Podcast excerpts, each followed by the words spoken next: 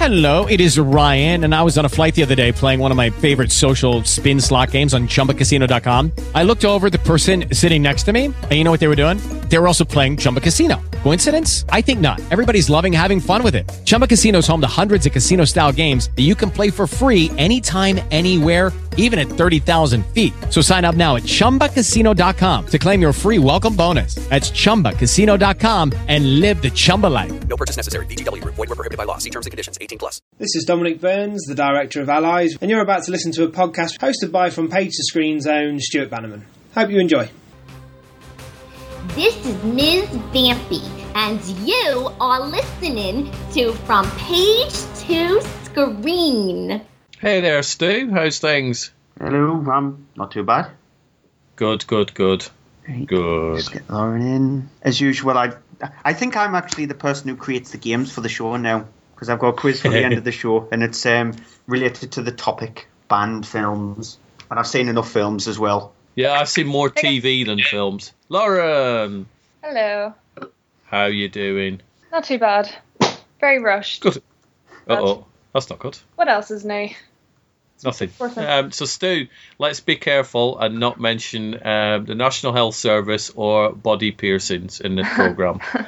All right. That would be wise. That would be very, very wise of you. Were you were you aware on Twitter that your uh, your Twitter rant was around forty five minutes? it's like, oh my god, I checked your timeline. I'm like, whoa. You were not happy. Hello, listeners. This is Scream Queen Brooke Lewis, and I am a huge fan of From Page to Scream. What kind of people are we dealing with here, Doc? They're coming to get you, Barbara. I want to go down the street to Mackenzie's house. I want you to tell them to call the police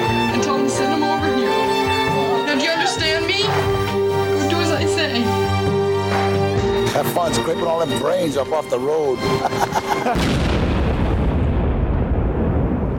I, I, I knew one of us was going to drop out with that. Is he back yet? Yeah, I'm back. Good. Yeah. Hopefully, it's not me, since in the new flat, you know, this is the first podcast in my new place. Um, it is the same uh, Sky Unlimited as I had at my mum's house, so it shouldn't be any different for me. So far, you know, with the Xbox and everything, it's been quite good. So I hope it's not me. I think You know, the thing is, if it is, don't worry about it. We are no strangers to internet issues, any of us. I think it's Mr. Banana Man just there. Why? It's not me. I've, Yeah, I've got well- new fast internet and everything. Oh, so you've got new internet. It might Well, be I've got. I've got faster internet than I previously had, and I did a test last Monday on a podcast with Fraser No, from Cops and gone again. Monsters. Is he? Oh no, I'm, st- I'm still here. He's still there. Still here. I'm still here, and uh, we did over an hour uninterrupted with no Skype out, so I was quite happy about that. But who knows? I hope it's not my fault then. Oh, we'll deal with it. It's, it. Look at it this way, guys. It's me that does all the editing, so whatever happens. Well, Um, I'm I'm thinking about upgrading my broadband anyway, getting rid of my TV because I don't need it anymore, to be honest, and just using the money what I would have spent on the television to upgrade my broadband to fibre. So that that's what I'm probably going to do because I've got a, an Android TV box now, so I definitely don't need Sky TV anymore. Oh, Nice. fancy. Yeah. I, I got rid of Netflix this week because I really don't need it. I've got that many movies to watch on disc that I can afford to uh, dump Netflix for six months. Yeah, I'm thinking about doing the same as well. Yeah, Oh, I love Netflix. because I do. I love Netflix, but I'm not in any danger. I'm never going to run out of films to watch um, if I didn't have Netflix. So, so there we go. So, um, what's up? What's going on? Anything exciting? Who's where? Hello? Hello. It's gonna be one of those shows. It's going to be a, a hello show. Hello. Yeah. yes, it's still it's still recording at my end, so I've not dropped out just yet. But it's gonna be one of those hello, hello. So I'm gonna spend a few days cutting out hellos Yep. from uh, from a rather lengthy thing. Uh, first up, welcome, uh, not welcome. Happy belated birthday to Chris from the Bind Torture Kast. He had his Yeah. birthday last week. Cool dude. Happy birthday. And uh, thank you for all the shout outs on your podcast, especially the legendary Lauren Rants, which he uh, he did comment on. They make him laugh on his drive to work. Oh, so, yes. you know. That made my day. Thank you very much for that mention. Which I'm sure that's exactly why things wind you up, Lauren, just so you can entertain Chris on his way to work. Absolutely. Like my goal in life is just to entertain. So Yes. If that's exactly. the case, then I don't recommend him listening to my show when I go off on rants as well, because then he would just end up having a car crash, to be honest. So I've Possibly, sort of um, like become an expert at it. I, I had a one on the show last week, so what was it on? Um, it was on one of those Christian horror movies called The Remaining. Christian horror films. Hang on, what? Yeah, there, there are such things as Christian horror films. There was one um, starring Nicolas Cage called Left Behind, What? which was voted one of the yeah. worst films. like one out of five or something. Yeah, it was voted one of the worst films of 2014, but it wasn't released over here until the start of this year, and it was a remake of a 2000 film, which had a trilogy of films which were majorly panned by critics. This one was badly panned by critics, and I've watched a watched a film called The Remaining, which again it's about the rapture, the end of the world, and how human how the evil people remain on Earth, but good people get their souls taken out and have epileptic seizures before that happening happens, and gets took up to heaven supposedly. Oh Yeah. dear. So I had a bit of a rant on that review because they- they- they're the kind of films you don't know who the hell they're aimed at. Because they're not aimed at people who are Christians who are heavily into going to church and believe in God and all that stuff because they will not watch horror movies. Yet they're not for fans of horror films because then why would the hell hell a horror person watch a Christian film? They want to see gore, they want to see murder, they want to see death. They don't want to see Christians mourn about the fact that their souls are being took up to heaven and the the evil people are left on earth. It, it's just they're ridiculous. They're pointless films. Yeah. They are. They, some of them are made for Christians because look how much money the Passion of the Christ made, and on all accounts, that was pretty horrific. Yeah. In Which I've never watched it, I think from coming from a religious background, I mean, I'm an atheist now. I have been since I was old enough to, you know, concoct my own opinion on it all.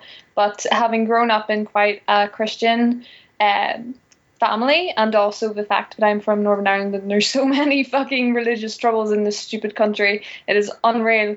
Uh, I am actually quite partial to a horror film that has religion at its core. I mean, primarily exorcism films. Um, I'm a sucker for those, but I think I might be partial to the odd Christian horror film now that I know that's a thing. But but unfortunately, it's the way they're handled.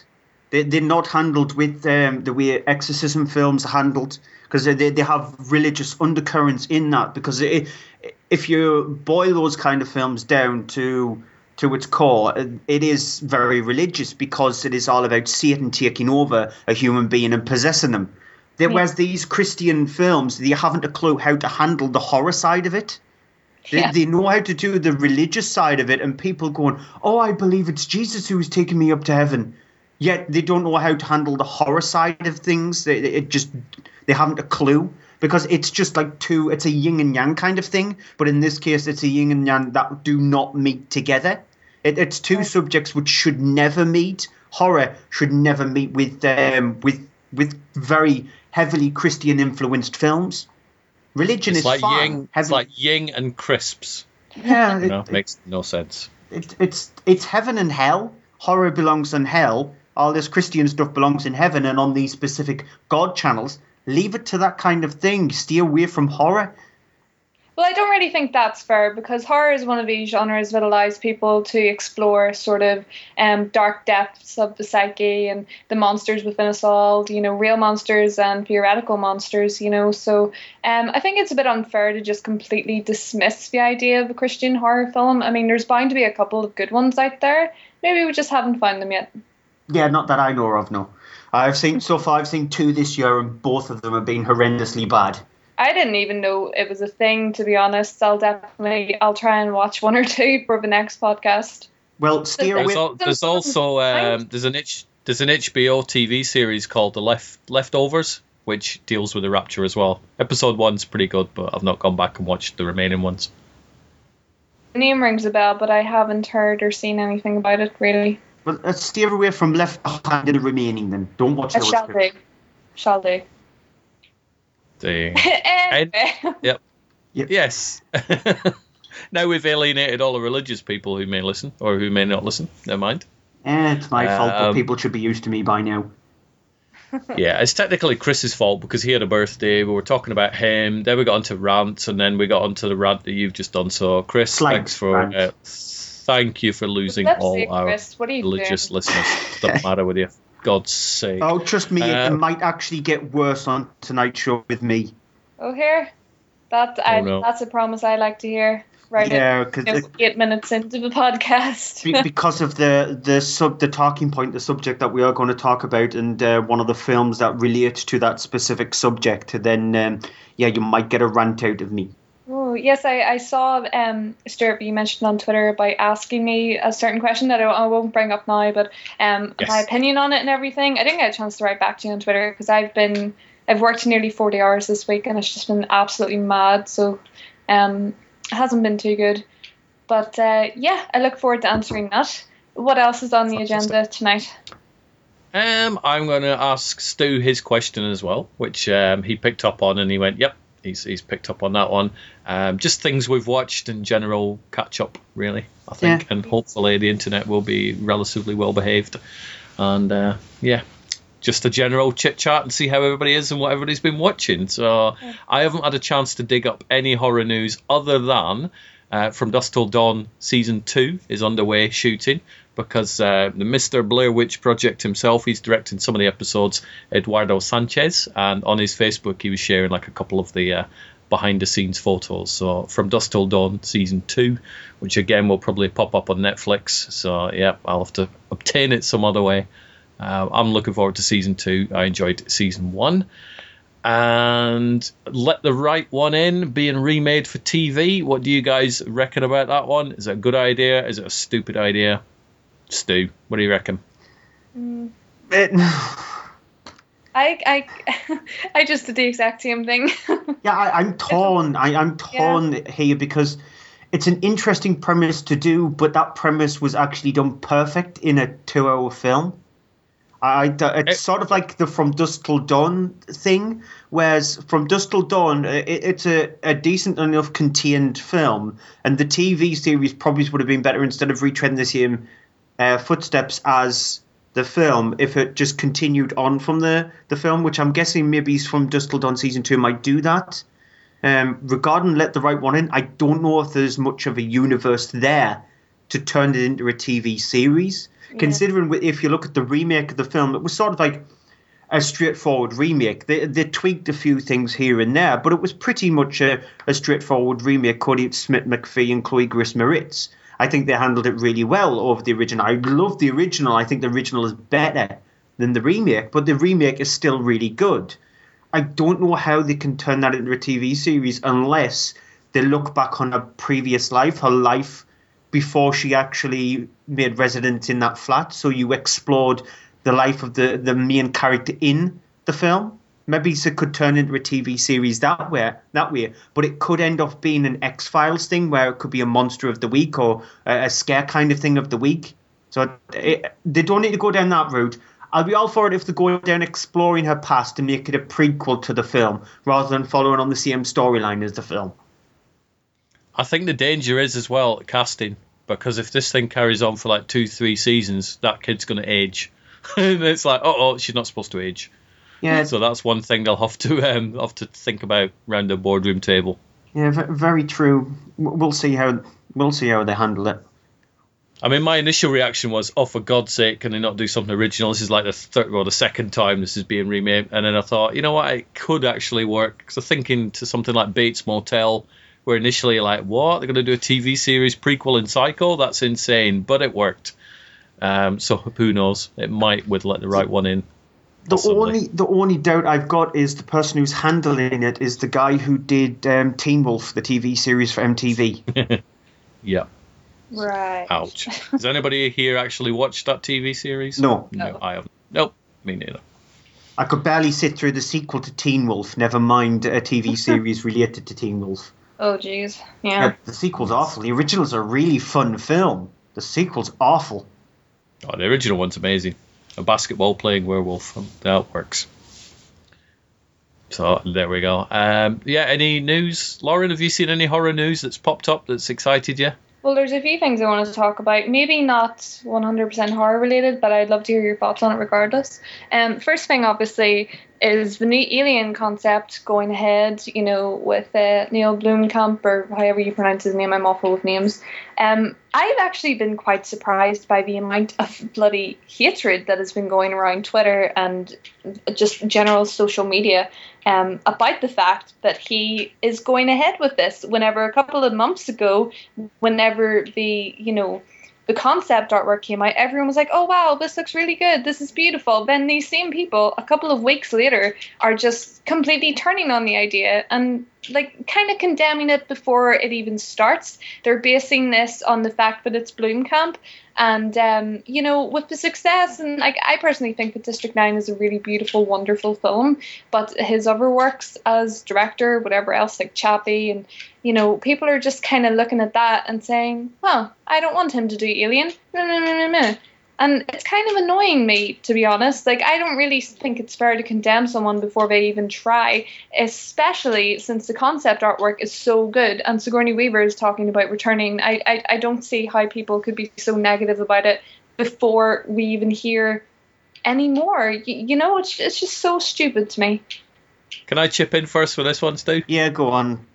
I heard that Neil Blomkamp was going to be doing Alien 5, and I was all excited because I haven't seen Chappie. I've seen the reviews, uh, but never mind, I'll judge it when I watch it myself when it comes out. I've seen it, but I I'll get re- onto that when we go over the films that we've watched.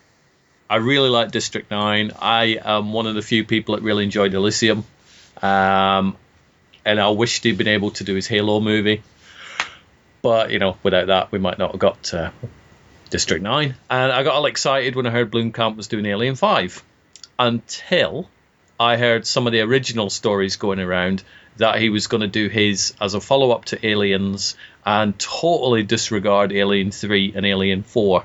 That was the original stories. People were like, yeah, he's going to do it as if Alien 3 and 4 didn't exist. I went berserk because I like Alien 3. Alien 4 is not my most favourite one, but I can still enjoy that film, and I rewatched it a few weeks back, and it's still got some really stunning stuff in it, and it's definitely not a terrible film. It's No. just not my favourite of the Alien franchise, but, you know, never mind. So I got all ratty and peed off. I'm like, oh my god, it's lazy script writing if you're just going, yeah, well, that didn't quite work, so we'll just totally disregard that. But then the stories came out that he wasn't going to disregard Alien 3 and Alien 4.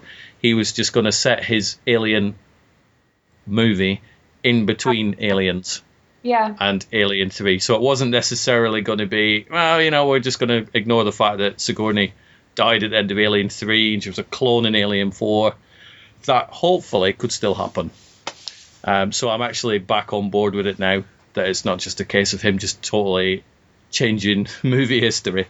So some people still think that he's planning to erase Alien 3 and Alien 4, but if you dig into the storyline, he's not. He's just doing his film as a follow on from Aliens.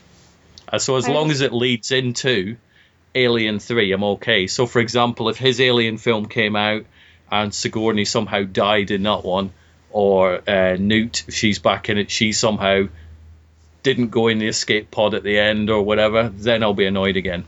But uh, yeah, we shall see. So I was annoyed, but now I'm not. Stu, what do you reckon?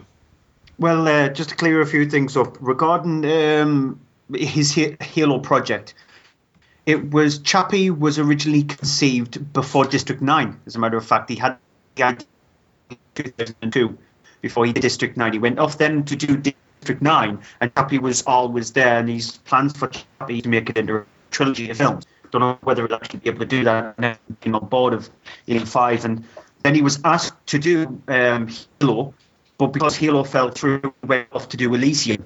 So he did that. So um, he, I the idea that Blomkamp has been brought on board for Alien because if you look at the concept art, if you look at the way he actually speaks about the, the Alien franchise when he's uh, interviewed multiple times, he's very passionate about the project. And you can see that by just looking at the concept art, the amazing, fantastic art that he's done with Ripley's character and with the xenomorphs and how you can sort of like change them, but just enough to make his film slightly more unique from the other ones, but still tie it in. Because if you look at each one of the films, it has they, they have different feels to them. The first one is very psychological and claustrophobic. The second one is basically an action film with aliens in it. The third one, it goes back and takes elements from the first film, but sort of like makes it sort of like a prison kind of movie. And then the fourth one is set just predominantly on the spaceship itself. Um, this this one, his ideas for it, there, there seem to be different reports on how he wants to take it. But in an interview with Empire magazine, when he was asked if the film is going to be called Alien Five, he turned around and says it's kind of quite bold, but it gives away too much. See the title. So he's got an idea of what he wants to, the title of the film to be called, which gives it its own feel. So Yeah. I, I, I'm glad that they've gone with a, a director who's got vision, who's got uniqueness when he creates his films. Like I said, I'll get on to Chappie. I think Chappie is his, is his weakest film. I love the ideas that he brings across, the, the human elements that he brings to sci-fi. Because District 9 is a very human film. Alien stuff, it's like in the background. It's all about the human character of Wikus um, Elysium, it's all about different class systems. And so it is the human element. And again, the sci fi part is lingering in the background. It's just there to, uh, to add the extra, the extra little bit on top of the film. Same with Chappie. It's very human, but it's got the sci fi bit there. And I think he can bring the human back to the Alien franchise, which was lacking from 2, 3, and 4. Because the first one is probably the most straightforward human one with the alien in the background uh, coming forward um, near to the end of the film. So I think Neil Blomkamp can bring it back to that one, and if that's the case, it will probably be tense, just like the first one, and that's what we need. We don't need these gung ho Alien versus Predator films. We want tension back into the Alien series, and Alien Isolation did that with the brilliant game that it is. Mhm. Blomkamp, I think he can do that with his vision. Yeah. I agree with most of what you just said there, but the, the way you brought up the human element lacking in two, three, and four, I kind of think, what? Because with two, um, you know, with um, the kid coming in and you saw the Marines and how they got on and communicated. I mean, you know, I, their names are, you know, I forget them now, but, you know, whenever they're dying, um, like one of them gets, it's been a while since I've seen the second one, so I sound like a bit of a spa here, but forgive me. Um, they're in the vent. Um, they're both best friends. One of them's about to die because they've been attacked with the, you know, the acid of the xenomorph or whatever else, and uh, they take a grenade to themselves. You know, and there's just that connection there. There's the motherly love that uh, Ripley has for Newt. Um, third one, I think it's all about human emotions and human connections. I mean, you know, you have this band of men, um, all criminals in one way. These horrible, you know, rapists, abusers, thieves. You know, these this horrible group of men all band together, um, form somewhat of community. Um, you know, have this, you know, obviously the strong religious element and the idea of doing right and you know abstaining from all that they did before. Um, I just, I really think I can see kind of where you're coming for with the fourth one, but for two and three, definitely there's. I I argue with you that there is definitely a lot of human emotion in there. I would think for two so- and th- not- I, I would for two and three, but four. I so think much if you as have to pick one one, that lacks. See, I Um, see, I, I think there is. The but- first one for me was all about the tension of the xenomorph and thinking, fuck, there's an alien on that ship. What the hell are they going to do? You know, uh, for me, it was very much focusing on sort of sci fi horror. Um, whereas two and three did ha- kind of have that character development. For the first one, I think, you know, Ripley was seen as a bitch. Um, and that's pretty much all she was. You know, I don't really think that there was as much human interaction and emotion portrayed in the first one. There's a lot of breakdown in the first one between the characters. There's a lot of turmoil between the characters. There's of tension between the characters. There's lots of the, the, the fact that they have to band together, they realize what's going on. As soon as the chest burst scene happens, that's when the flow of the characters turn, and there's still manipulative characters in it. Each one of the rest of the films copy the first film for for the, the, the human characters in it, and so I think the first one has the more so that that laid out the blueprints for them, whereas the rest of the films had to copy them to do that. They, they didn't try to bring anything unique or different to each one of the characters in the, in the second or third or fourth one. But it No, but I think in, in the second one it focused on the Ripley Newt mother daughter thing, so it toned it down. Didn't have it about ten different characters. Although you did have Michael Biehn as Hicks being a bit protective over Ripley. Um, third one was a lot of that. I think the human element in that was Charles Dance protecting Ripley and looking after her and all that type of stuff. So it's maybe not as there's not as many human relationships as there is in the first Alien film, but I think there there's just as much, um, you know, not as many people, but just as much uh, emotion going on. I think just in a different. The strength is there. It's just the numbers are low. Yeah, that's the one.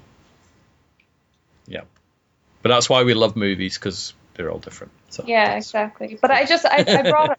was mostly I don't want to get into a rant this early in, but it mostly just it's pissed me off the way people have just dismissed it straight away. And I'm, I'm not just talking about one or two people here. I'm talking about a fucking at least a dozen people who I'm very close with on Twitter, just saying no, fuck off, not interested. You know, and it it, it just uh, how you know I mean um in certain arguments that I've had with people whenever talking about it, both on Twitter and in private or wherever else on Facebook or whatever, um, you know, I've been saying, why are you so dismissive of it? And then they get into how horrible Chappie was, and you know, District Nine is the only good thing Blomkamp has done. And uh, um, then I bring up the concept artwork, and basically that it is, in you know, we're in B guys. I mean, you know, he's literally just got it within what, like a month, month and a half, if even. You know, the casting still has to be done. Like, they don't even have a solid name yet. I mean, you know, he's kind of, he's just tiptoeing around concepts and what he's going to do and whether or not the studio is going to let him do it. You know, I don't understand how any Alien fan could just condemn it before even trying it. You know, I am a fan of all four films. I, God forbid, I will say it. I love Prometheus. I went as far Me to too. have Alien referenced on my body in tattoo artwork. I mean, fuck, I love this series, and I think by just even by saying to certain people that I'm excited for this next one, people are looking at me and thinking, "Stupid bitch," you know, like what the hell does she know about this world, you know? And it's just, well, excuse me, it's one of you know, it's one of the first ever horror films I ever watched. I've been invested in the story and the character of Ripley for fucking years. I mean, you know, just because I'm excited for something that hasn't happened yet and I'm excited, just you know, just, just fuck off. You know, it's just it's annoying me so much. What you should do, Lauren, is anybody who's what do you know about it and blah blah blah. Chappie was terrible. Just say, okay, who would you rather directed the next Alien film? And I guarantee, whichever director they come out with, you can look at their filmography and pick out at least two shit films from it. Any filmmaker. Yeah, I mean, who you know what? Something that people are very quick to forget in this industry is that film is art, and what is art? It's subjective. Not every single person is going to like your piece of art, you know. But by God, do not deny the thousands of people, if not hundreds of thousands of people worldwide, who will absolutely flip and adore this film. I mean, just seriously, have you heard yourself? I mean, you know, like I, I've brought this up before. Um, I haven't really went on about it in a while because I've kind of just stopped caring. But I mean, I tell people that I like a certain film, and they fucking look at me differently, you know. And you like, who the hell are you to judge someone on what fucking films that you like? You know, don't think less of me because I, you know, i like Transformers or I'm a Michael Bay fan or, and I know I, I know I'm as guilty for it too because I rip the piss out of Michael Bay constantly. But would I look down my nose at someone because they like fucking his remake of Teenage Mutant Ninja Turtles? No, because film is art. Michael Bay creates art to a certain extent, and it's subjective, you know? Don't fucking look down your nose at me because I'm excited about a project that hasn't even happened yet. Blomkamp, um, if you look at his art as well, look how close it is to Giger's.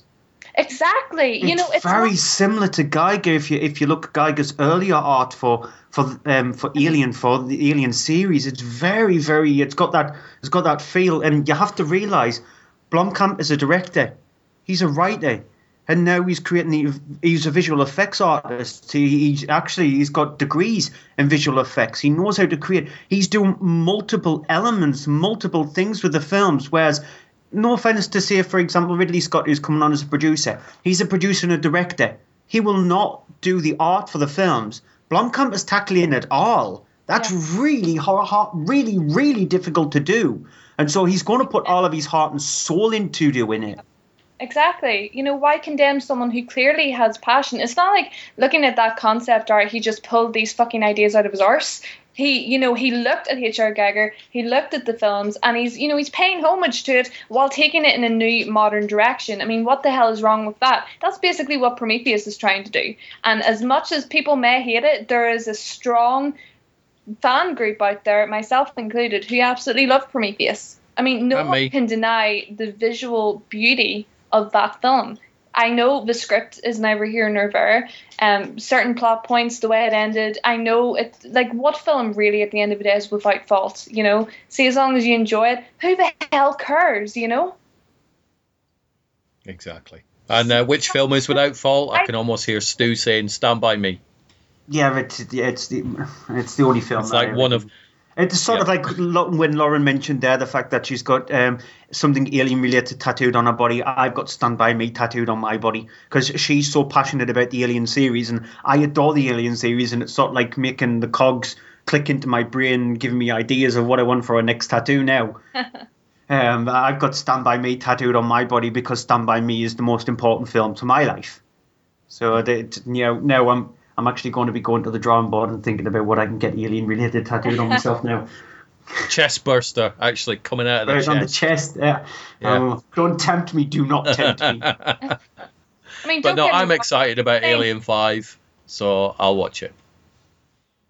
I was gonna say, Vera, I like I don't for one minute think that I'm the biggest fan in the world because I have one eensy weensy fucking alien related tattoo. Please don't take it that way if you're listening to me. I'm very passionate about how cynical people are being, and uh, you know the way I have been treated by people who are supposed to be my friends whenever I say, Oh, I'm excited for this film. I mean, I've had people jump down my throat for saying I'm excited about this fucking film, which to me is just unbelievably obnoxious. It's fucking downright rude, and you have no right to tell me what I can and can't enjoy. You know, I mean, I'm not sitting here saying, "Oh, I'm the biggest Alien fan there is" because I'm excited for this project. I like all four Alien films, and I enjoy Prometheus. You know, and, and I have a tattoo. Like, I'm not fucking saying that. I'm saying that I have passion for the series, and I'm open to see a new approach to it. What is so wrong about that? Nothing at all. But you just people uh, people just tend to like spitting venom. They You know, people who shout and complain and rip films down on Twitter before those films have even been made, they seem to think their voice is louder than those that are like, you know what, I'm looking forward to that. Yeah, I could never So- be a film critic because there's so many people. Like a lot of them, um, the people who I've had encounters with, you know, at one point have, you know, been a writer or been a reviewer. You know, someone, you know, who critiques films and just is kind of made a living out of finding faults in films as opposed to just sitting down and enjoying them. I mean, Jesus, you know, I'm not saying that every single film ever made is wonderful. Christ knows that's not true. But I mean, who the hell are you to judge someone for liking some silly B movie that you go and pick up in Poundland? You know, I mean, you find something, you like it, you get defensive of it. Uh, It's true, you do get defensive, but that's never an excuse to be rude or belittle someone else's opinion, especially whenever it's a harmless opinion over a fucking film. I'm going to back away because I criticise films too much. Uh, but the thing is, Stu, you're aware of it. That's the Yeah. difference. You're not like, you know, you're not telling everybody they're wrong. No, I'm- you, you're you're aware that you can be harsh with reviews. Yeah, that. Uh, but in in the background, in in my mind, I always acknowledge the fact that it is a really difficult um, thing to do. To create a film, to come up with an idea for a film, to come up with a concept, to shoot it, to write a script, to tell actors what to do, to teach actors how to create characters and how to flow through characters and all that kind of stuff. It's I acknowledge that no matter how bad the movie is, no matter how big the budget is on a film, it's really hard to do. I I I completely agree with that. And every single film that I've reviewed, I've always had that in my brain while I'm reviewing it. I'm just reviewing the film from the enjoyment that I've had with the film, rather than looking at the creative standpoint of view. and I've never felt like you know obviously you do this a lot um, and you've been doing it a hell of a lot longer than I have both of you but you come at it with a certain level of diplomacy and you know an etiquette Stu doesn't. No. you know like I'm not saying always I mean as I just said people get defensive people get passionate I mean Christ knows I do and both of you do that's why we're such a good dynamic here but I've never felt like fuck Stuart or Stu genuinely thinks I'm a fucking idiot for liking that film, I have to hang my head a little bit and take that film off my DVD shelf because clearly I can never watch it again.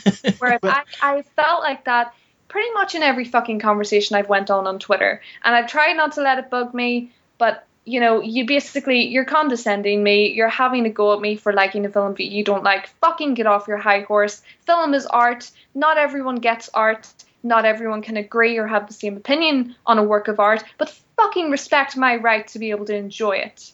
Well, well, Stuart, um, you, the fact that you like Pain and Gain is, is bad. yeah, I love I love Pain and Gain. I because I, had a lot of fun watching it. I despise So- that film though, but that, that, it, it's it's it's people's tastes. I mean, I love the film Meet Joe Black. I think that is Yeah, amazing. same. Even Brad Pitt hates that film. Why? But you know, I don't know. He, he was publicly running around at the time, slagging it off, and he's in it. I don't know. but I love it. I think it's fantastic. So we all have films that uh, a lot of people like, but that they're all wrong and we're right. So you know, we love them anyway. Uh, I mean, Stu, is there a film that you really, really like that is generally hated by most of planet Earth? That's a really hard question considering the amount of films that I've seen. Um, Or Lauren, have you got one? I mean, let's taking Alien aside, is there a film while while Stu's having a ponder? Um, there's a couple of question found footage films that I like that I know people are just fucking sick of. I'm quite fond of the third REC film, although that is um incredibly in the minority.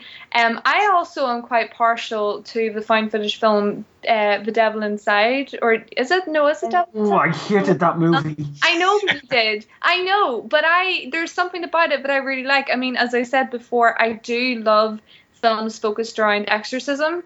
Um, Verite is another one that you know a lot of people absolutely despised, and I you know I had fun watching it.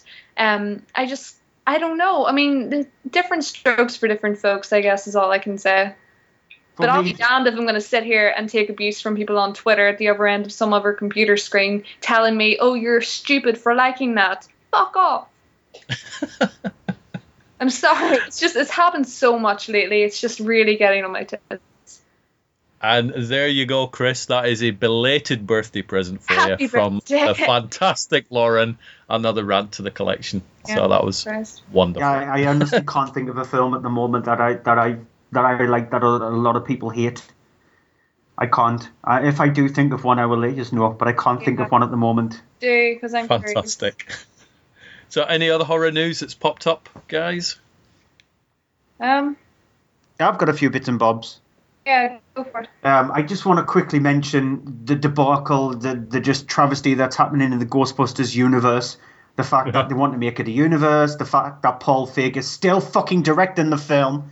That's my problem with it.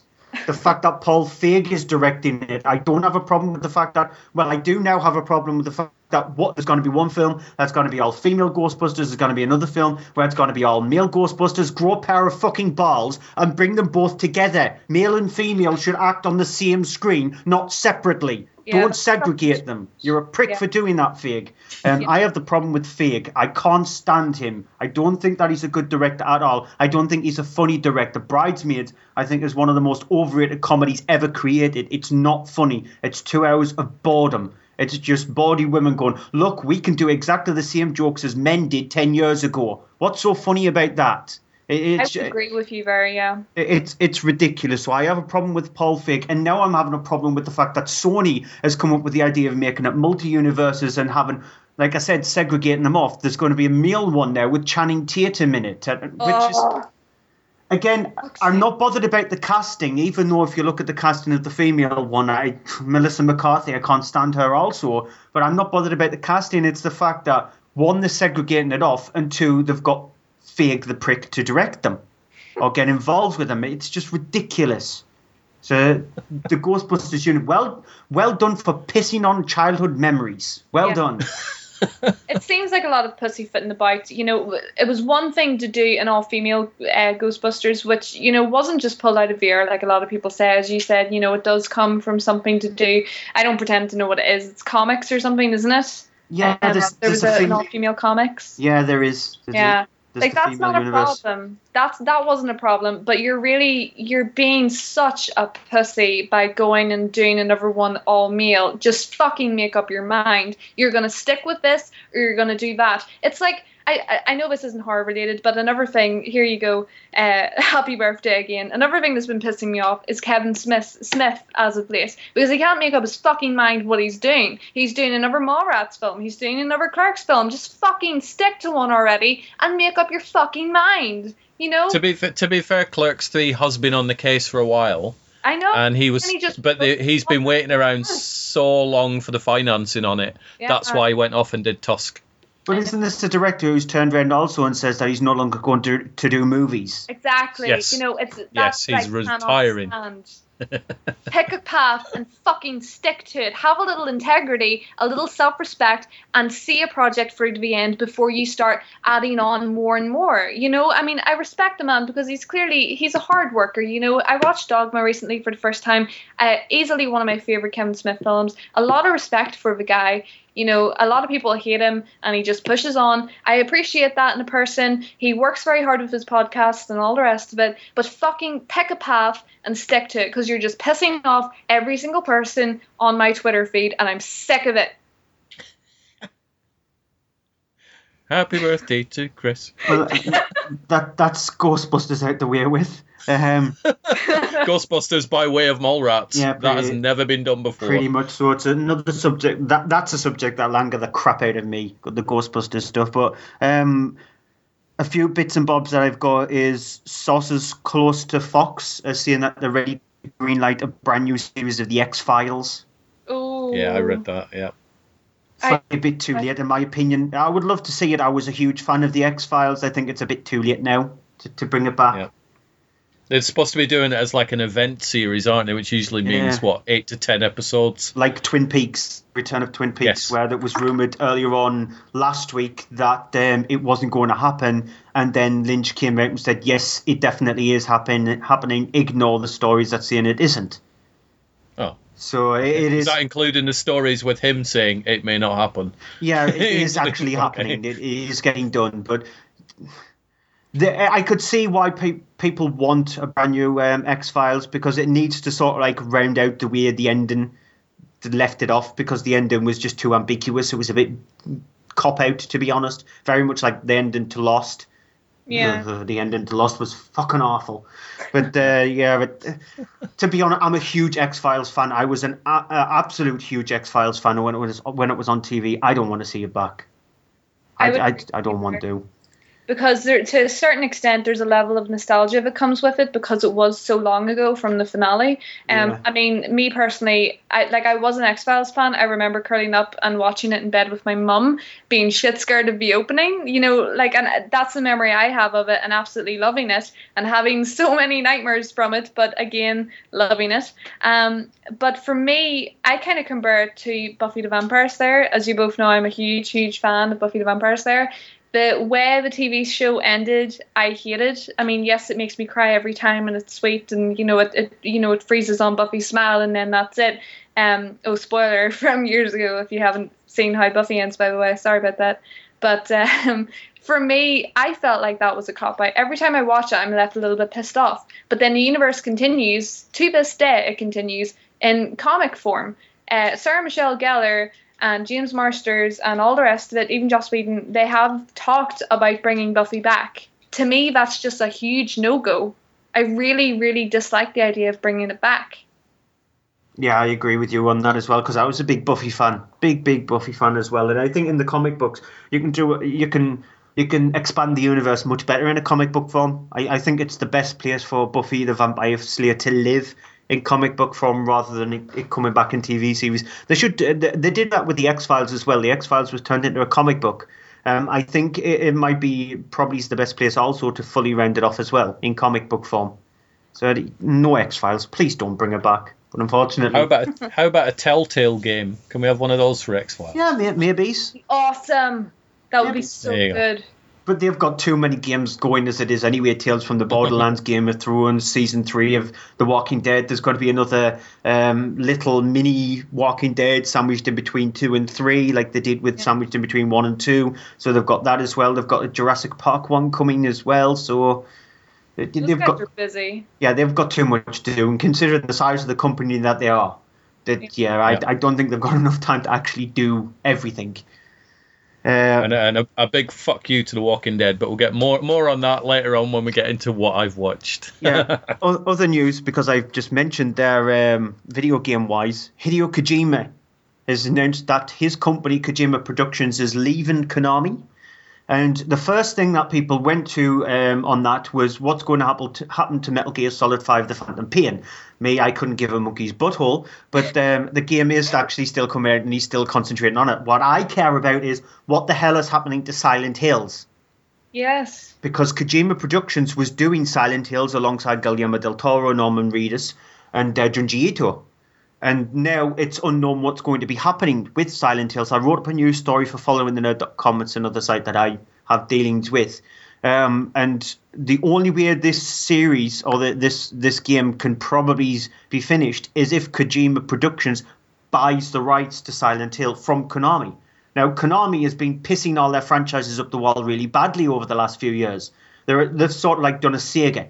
Sega has killed themselves. Now they're just releasing games on PC and mobile. Uh, Konami, they've got, I would say, two years left. Unless they take the finger out of their arse, they'll not actually survive over the next couple of years. I think Metal Gear Solid The Phantom Pain will do brilliantly for themselves, but they can't survive just on one franchise. And that's the way they're looking at it. They're putting all their eggs into the Metal Gear Solid basket. And from what the the sort of like the reaction they got to PT, which was the playable teaser, and then turned out to be Silent Hills, the reaction they got from that when they released it was humongous. Yeah. The need to concentrate on this as well, and the need to make some kind of deal with Kojima Productions, whether to say to them, you know what? Because the fact that you're leaving, he's a leaving present. Take this with you, finish it off, and we'll still publish it. And then after that, we can properly go our ways. Unless they're going to do that, the the game itself is going to be in limbo, and that's going to piss the hell out of me. Yeah. The- the- It's just really bad that. Yeah, it'd be awful. And, and the only other piece of news that, well, two pieces of news that I've got is uh, Angela Bettis. Um, she's joined the cast of the Texas Chainsaw Massacre prequel. She's going to play the mother in it. So that, Yeah, that isn't I- some isn't some kid out of EastEnders playing um, the young Leatherface as well? Is it Sam Strike? yeah, yeah, yeah. Yeah. I, I'm sort of like happy to say that because I like Angela Bettis. I think she she's she's a really good actress. She was in uh, May, which I loved. Me. It's a really creepy little film, but I loved that. I re- also liked her in the remake of Toolbox Murders. I hated Scar 3D. That film is really bad, but she was also in The Woman as well. So she's What did she play in The Woman? Because Annette and I were chatting about that. We're like, play- I, I think remember she what played the Was she mother. the mother? Yeah, she played Right, the mother. yeah. But uh, I, I think she's a really good actress, so I think she'll bring sort of like she's got a very unique look to her, and I think she's really good for that kind of role. And the only other piece of news is some of the strangest casting I've seen in a very long time. It's uh, for a film called The Bad Batch, which is an upcoming cannibal post-apocalyptic film.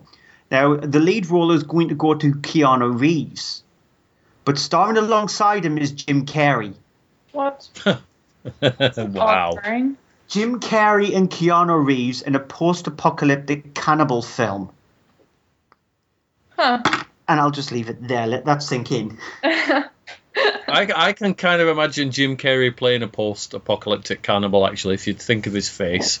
Now, if you- so the only thing that crops into my mind with Jim Carrey and the word cannibal is Matt Stone and Trey Parker's Cannibal the Musical.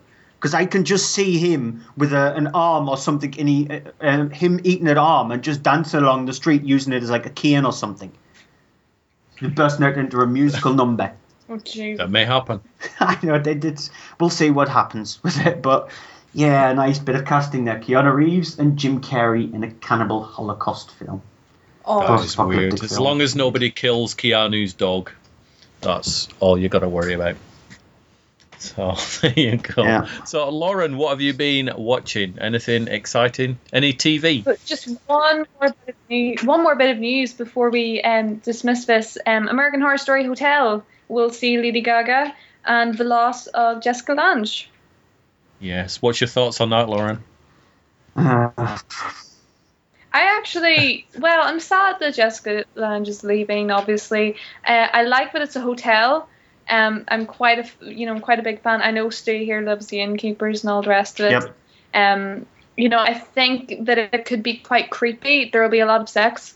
Um, I would imagine a lot of raunchy, uh, dirty weekends and such. Um, I hope that it's as dark as Asylum was. For me, Asylum's still on top, followed by Freak Show and then Coven, because Murder House I just absolutely despised. Um, but I think Lady Gaga could do would fit in really well. I mean, she's gorgeous, she's talented. Uh, hopefully, she'll sing.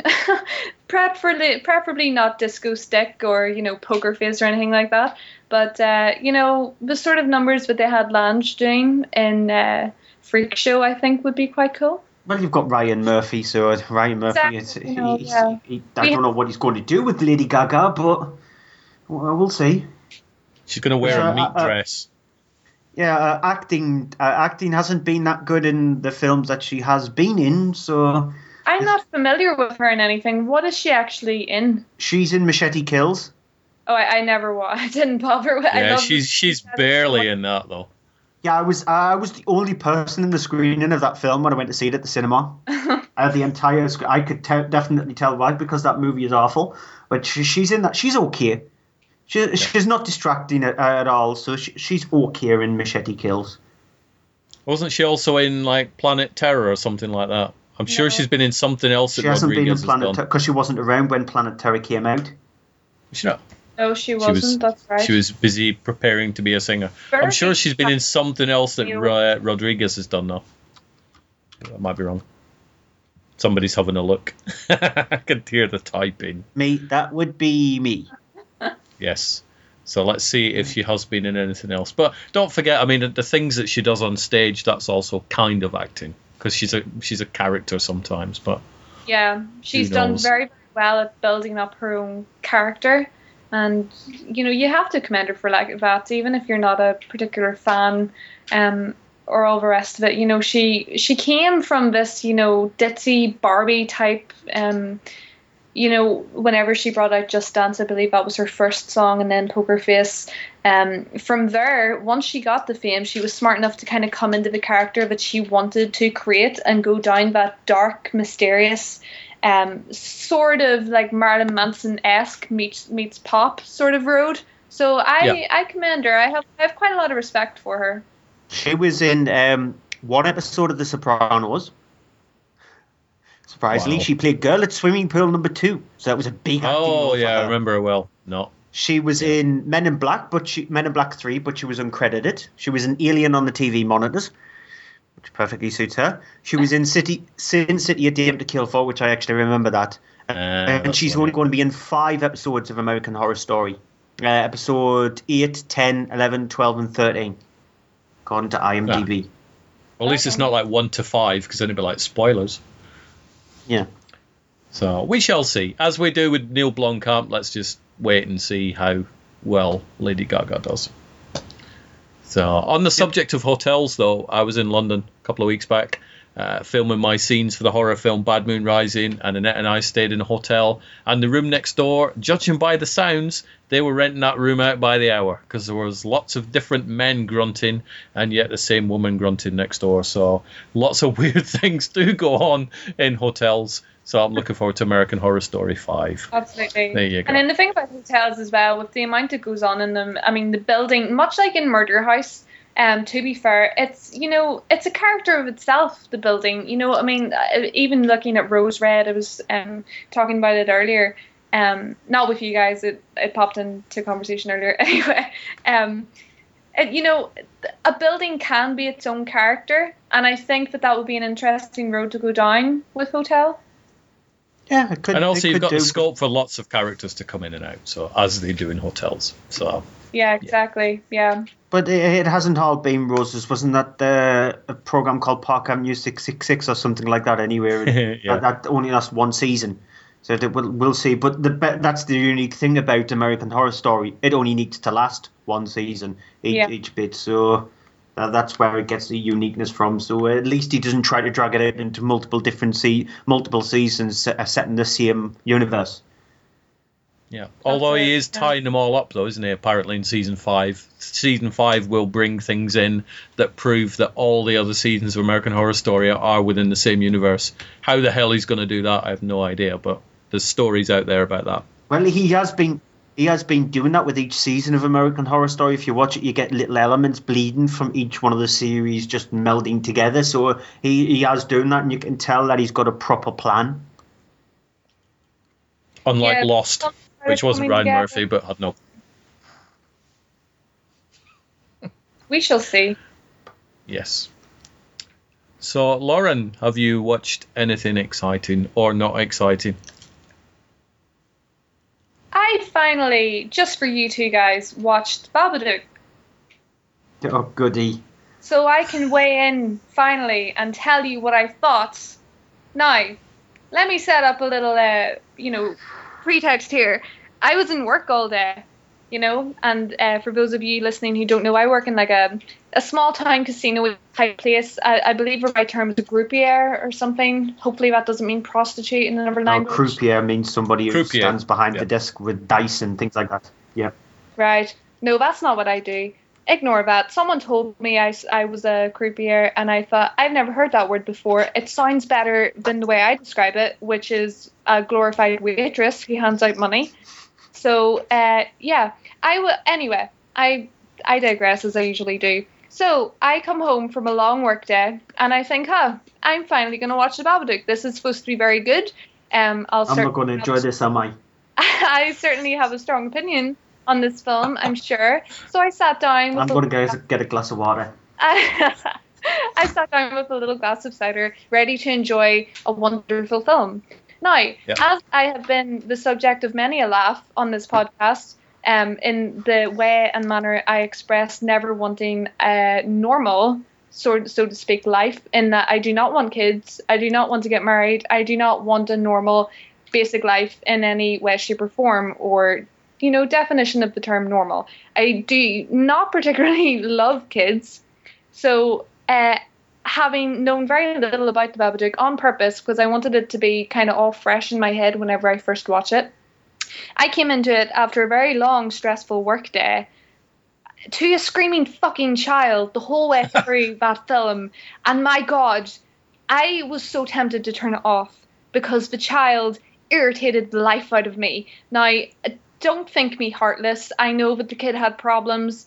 I know that the mother had problems, but I had problems too. I had a really long day at work and I came home to a screaming child that I did not push out of my vagina. So, as you can imagine, I was a little bit pissed off and it was very hard for me to watch and enjoy. Um, I actually, I think I turned it down. Like, I just sat with the remote and turned it down every time that child screamed. Um, but having said that, I will be rewatching it whenever I maybe am feeling a little bit, you know, I don't know, have a certain level or tolerance for children. Maybe one day I'll Yeah. wake up, I'll be like, oh, I like kids today. I'm gonna watch the Babadook, and that'll refresh my memory of how much I fucking hate children. I watched it for the second time a few weeks back, and I made the comment partway through, going, "I'd fucking drown that kid if that was in my house." And I got told off, going, "Come on, he's got problems and this, that, and the other." So I, I hundred percent back up your thoughts. The kid annoyed the shit out of me. The film actually is better once you watch it again, though. I'm sure it is. It just it was such a shock to me because I knew very little going in. I purposely knew very little because I wanted it to just be kind of, you know, kind of have to sink into it and just watch it as, as it comes. And which you know we so rarely get to do these days because of social media and the amount of advertising and work that goes into the film sort of end of things. Um, so I don't know. I'm not saying that it wasn't a good film. I'm saying that I watched it in a bad mood and having the attitude that I have towards children and it being a very children centered piece of film that has a, a kid with problems, you know, I maybe wasn't in the right frame of mind to watch such a film. I think I went to bed rather pissed off with a headache and, uh, you know, kept my legs tightly closed at the thought of ever having kids. So, Yeah. yeah, it was interesting. So there you go, I'll Stu. You it should be fine with that because she didn't say the film was terrible, just that the kid is an annoying No. little shitbag, which is true. I love the imagery and you know the concept obviously that kind of came of you know this monster growing with the fact that the mother wasn't dealing with her own problems she couldn't accept or talk about the death of her husband and just dealing with the awful things that have happened to her. And kind of like the babadook in the sense that you know the more you ignore it the, the bigger it gets. And that's very much true with depression and anxiety. The more you try to push it down and stop it from coming to the center obviously it just builds and builds and you do just break down and i think we've all been there you know it's no secret that i've had problems with depression um i think stu's the same.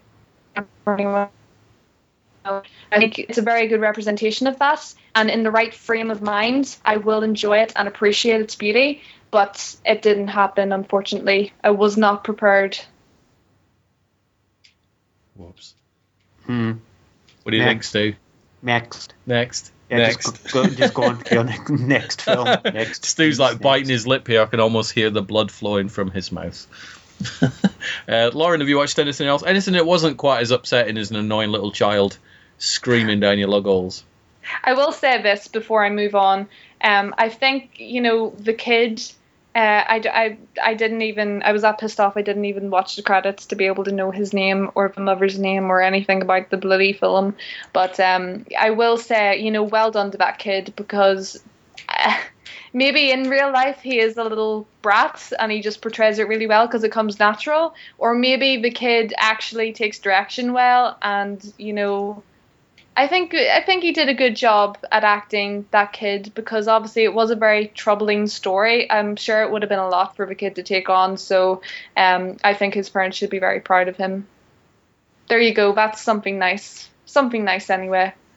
Okay then. Okay. Okay.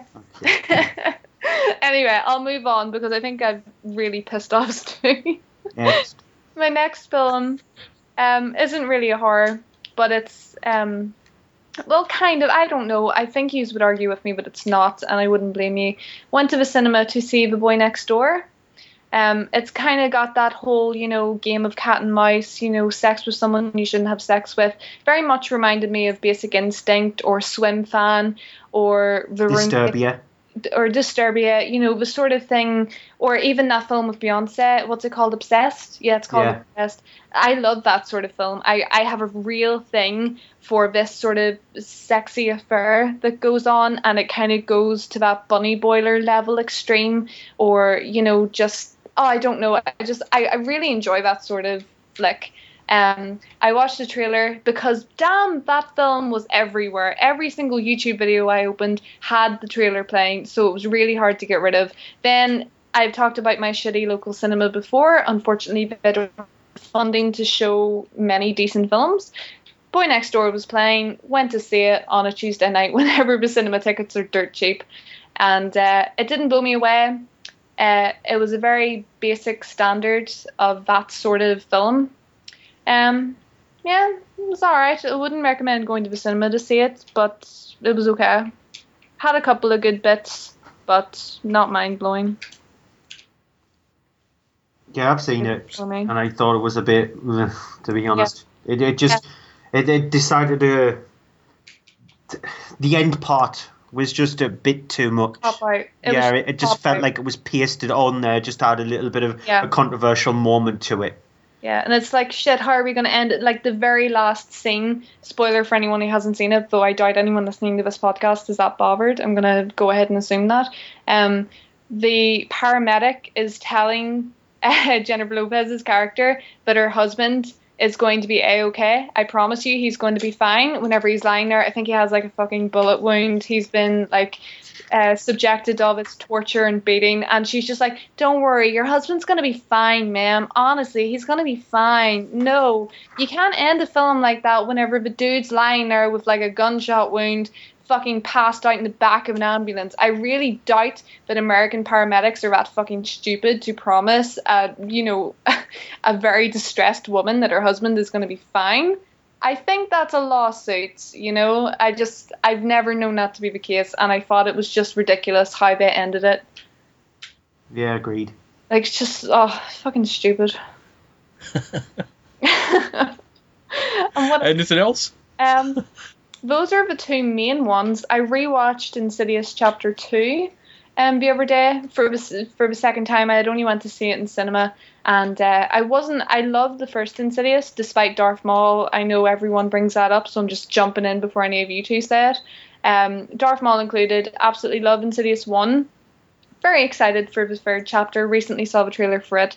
Um, super duper excited. Second one, I think, is quite a big letdown. It just kind of felt like filler to me. You know, it just it did have its moments, and the score and just the sound effects that they use is absolutely brilliant. I just, I, I Insidious is one of those films. I know that there's obviously countless wonderful horror films out there, but the score really makes it. But for Insidious, it is all about the score for me, and it just, even whenever I'm not watching it, like there were points I went over to the kitchen to like make coffee or whatever, and just the the noises that you know that occurred throughout it just had me kind of jumping to myself. You know, I just I think the score of that film's absolutely brilliant.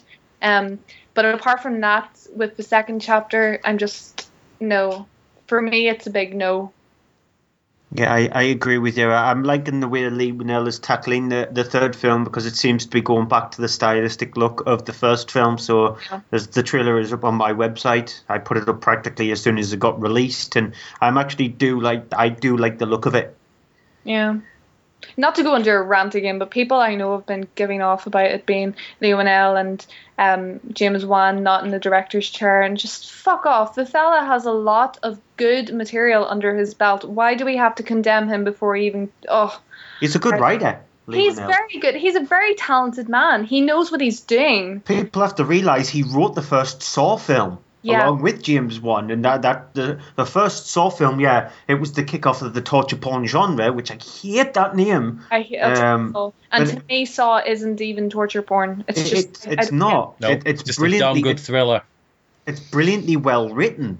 Yeah. So he's a really he didn't tackle the rest of the Saw films, but he's a really good writer. And then he's been he's worked along with James Wan, so James Wan has sort of like kept him under his tutelage on how to direct the film. And so, out of anybody in horror at the moment, he's probably one of the better people to to follow their lead. Absolutely, definitely. Yeah.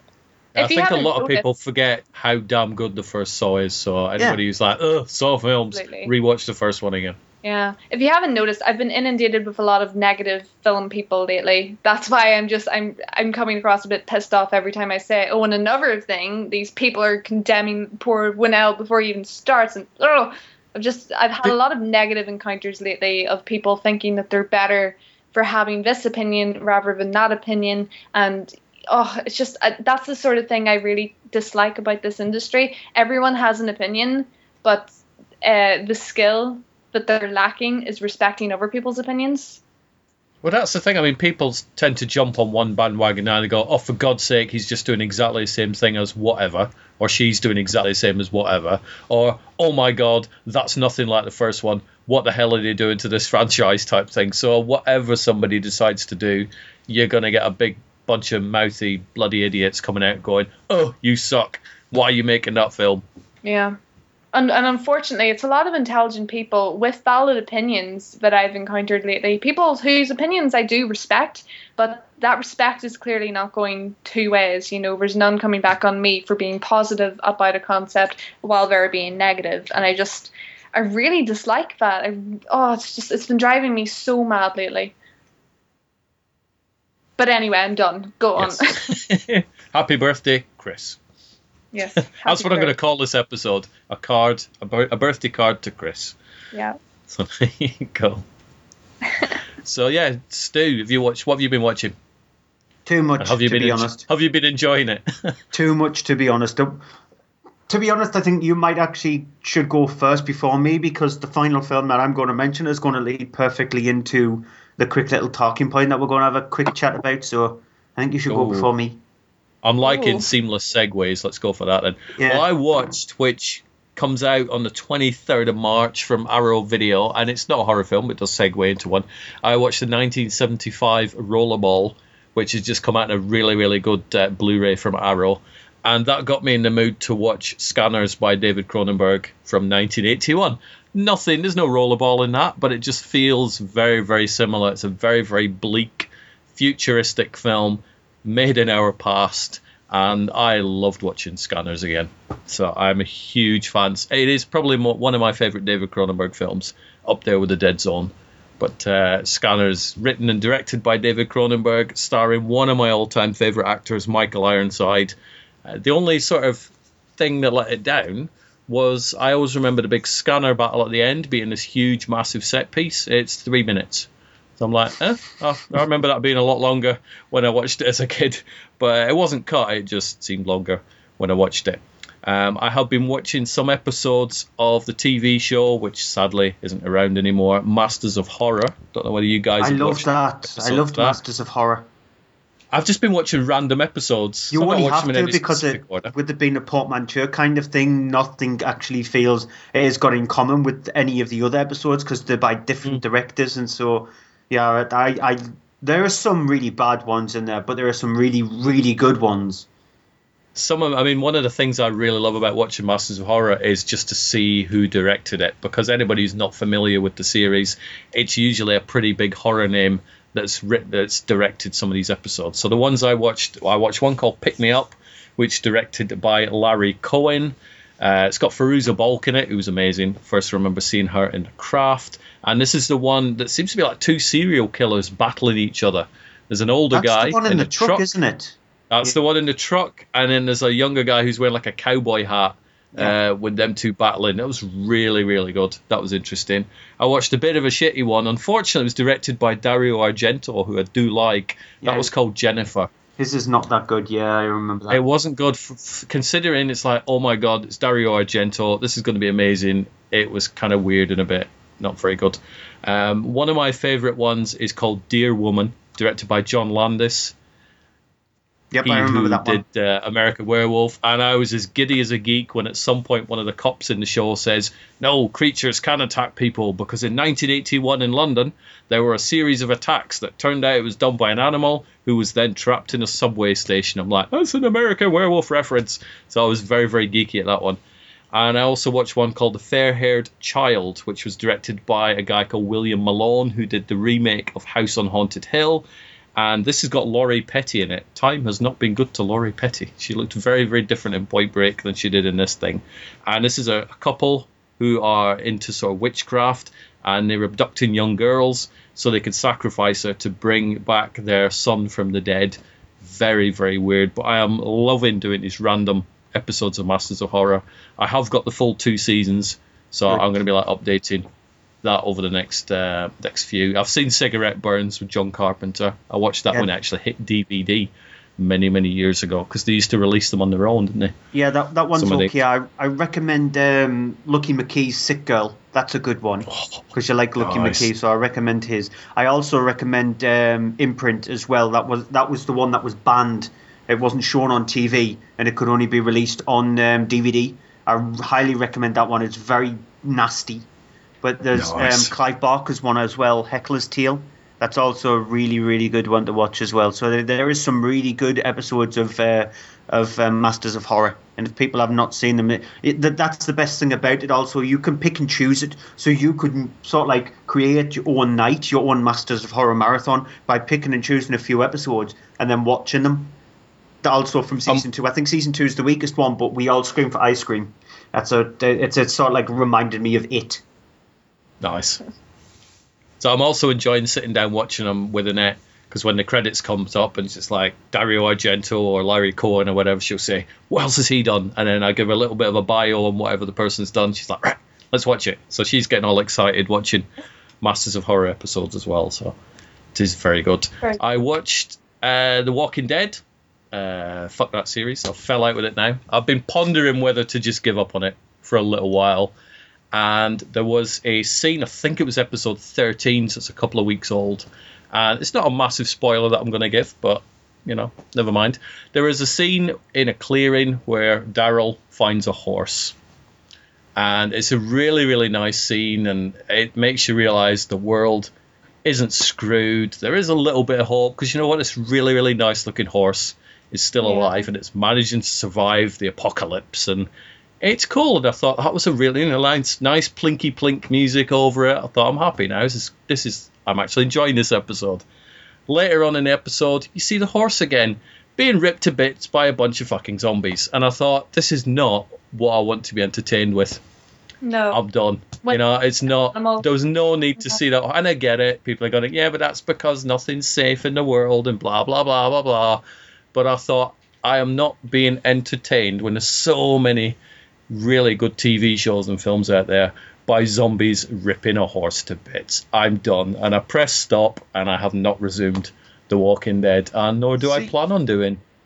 See that that's the thing. Despite a world, if it, it can be as bleak as possible, but you've always got to have that little rear of, of hope, a little rear of light in it. You you need um, something in there to to make it slightly more happy instead of it just being completely bleak all the bloody time. Look at there. Yep. Look at the road. The road. That is a really depressing film. Yet look at the scene where they find the bunker with all the food in it. Uh, You've got that lovely bright moment inside the movie which lifts your spirits a little bit. And you, oh, the horse is lovely, it's found something like that. And then it get ripped apart. You fuckers. Yeah. Yep. Flips. And I did. I, I, I stood up, got the remote control, pressed stop, and that was it. I thought I'm done. So I am officially done with The Walking Dead. So I can now watch Hooray. something else. I haven't could probably move on to Penny Dreadful or something. I think. Hey, Yes. Watch Penny Dreadful. please or- do. Jesus.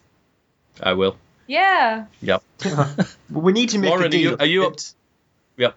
Go on. What's the deal, Steve? I, I, it's not that I've given up on The Walking Dead. It's that whenever it, returned from its break, I found out that, well, spoiler here, cover your ears, people here as behind as me. I heard that Tyrese dies, is killed off. And it's not even that I'm particularly fond of Tyrese. It's just I was fucking sick of all the spoilers that were coming up. Not even from just the Walking Dead page, but on my Twitter, on my Facebook, Tumblr, all the rest of it. And I kind of just lost interest. And then a couple episodes later, I found out that Rick shaved his beard, and I was like, "What? Why?" And then I saw the horse, and I heard about the horse, and I just I haven't had any inclination to watch it so far. No. I mean, for me, there's like there was one episode before that, and the highlight of that episode was it rained, and I'm thinking, what the fuck? Why am I watching a show when the highlight and the main set piece is it's raining? For God's sake, what am I doing?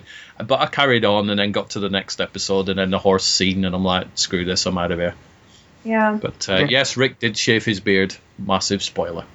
We, we need to make a deal, and um, if you watch the the entirety of Penny Dreadful, which you do need to watch it, I Oh, promise, it's yeah, I've got I've got it in the other room. It's just purely down to time. I promise to watch the entirety of the second season of Hannibal because I've yet to. s- I've only seen the first episode of season two. I've not watched the whole of it. I promise I will watch every single episode before the next show. If you promise to watch the entirety of Penny Dreadful. That's I the shall big give it a go because it's only like eight episodes or something, isn't it? Yeah. Penny Dreadful. Yeah. Jesus, I don't even have the time to watch eight episodes of something. And neither do I, but I'll try and find my best to try and find somewhere in there. I, I, do, I very rarely game anymore or, or anything like that, and so I will try my best to to watch the entirety of Hannibal, even Yeah. if it's sneakily watching an episode of work. Oh, yeah. Deal. I wish shall do that. I don't work. because I do, I, I do have Penny Dreadful, and uh, I can now move on to that. So once that Walking Dead is out of the way, so there we go. Um, and that's pretty much it. That's all I've watched because I've been busy watching a lot of other stuff like Teenage Mutant Ninja Turtles, the remake, which I quite enjoyed. Um, I've been busy doing podcasts and catching up and watching TV shows, um, but not horror related ones, unfortunately. So that is all I have watched. And Go on, there was me to the rescue. I have got 12 films written down. Jeez. Wow. Yep. Lovely. Um, I'll start off with It Follows because I watched that film just not long after we finished the, the last show. So it was a film that I was eagerly waiting for, if you remember back in the, the last podcast. Um, slightly disappointed me a little bit. It's got a feeling of a 1970s, 1980s uh, John Carpenter, sort of like Friday the 13th style slasher movie. The soundtrack is superb. It, really sort of like brings you back to those kind of times, and the way the film is shot is brilliant. It just falters a little bit here and there. The it part is, is very interesting to look at because it plays on people's fears. There's something that you don't know what it looks like. It's very much like the thing. in the in the fact that you don't know what form it's going to take. So that, I like that element of it, but it, there's a few little bits and bobs which is a bit pointless of the film. Um, Clown, the film that is uh, produced by Eli Roth, and uh, he stars in it. He's got a tiny little scene in the film. He he plays a demonic clown in the movie, and he's in it for about ten seconds. But The uh, um, the film is about a guy who decides to dress up as a clown for his son's birthday. Unfortunately, what he's got is a as a clown suit that is possessed by a demon. it's actually not bad. There is a lot of nasty gore scenes in it, but it's not bad. I was expecting this film to be awful, and I, I actually quite enjoyed it because some of the gore is is pretty extreme towards kids. So this is the perfect movie for Lauren, where you see kids get killed. So yeah, there are some nasty gory scenes in it, and it's not bad. Um, Chappie, which mentioned Neil Blomkamp's movie Dark Circles, or what it's known as over here is Nightmare. Um, it's another one of those couple movies where they have a, a child, they decide to move out to the middle of the countryside. The house is go- something's wrong with it, and they have to try and figure out what it is and survive. And then it has a little twist to it, which changes. It was sort of like undo does everything that's happened in the previous 80 minutes and decides to go oh we're not going down with the ghost kind of bump in the night fail we'll go down with something else and it, it, it i think i wish they would have actually gone down that route in the last 10 minutes than they did in the first 80 minutes Now, was this the one? Because I watched this quite a while back because it was uh, it's a High Fliers one, and they sent me a review disc of that one. Is this the one where you could actually watch it like a mental breakdown film? yeah it is Oh, it's yeah, a mental breakdown yeah. film it's it's um it was released under the after dark after dark label in uh, Yeah. in america but it's known as dark circles it was it's known as dark circles over here it was it's known as nightmare also but it was released a couple of weeks ago um, Starry Eyes, which um, I mes- messaged Eric England about this because there was a conversation that he was having with somebody on Facebook. Eric England did the Fantastic Contracted, and it's very similar to that. It's about a woman who's trying to make it big in um, um, in Hollywood, and she ends up getting this film role at this very suspicious movie company that's just decided to come back and make films again. And she discovers that something's happening to her body. She's changing. And I think Contracted handled it better with the character because the character wasn't as annoying. You actually followed her plight. You felt sorry for her, what was going on with her body. Whereas within uh, Starry Eyes, she was just putting it on herself.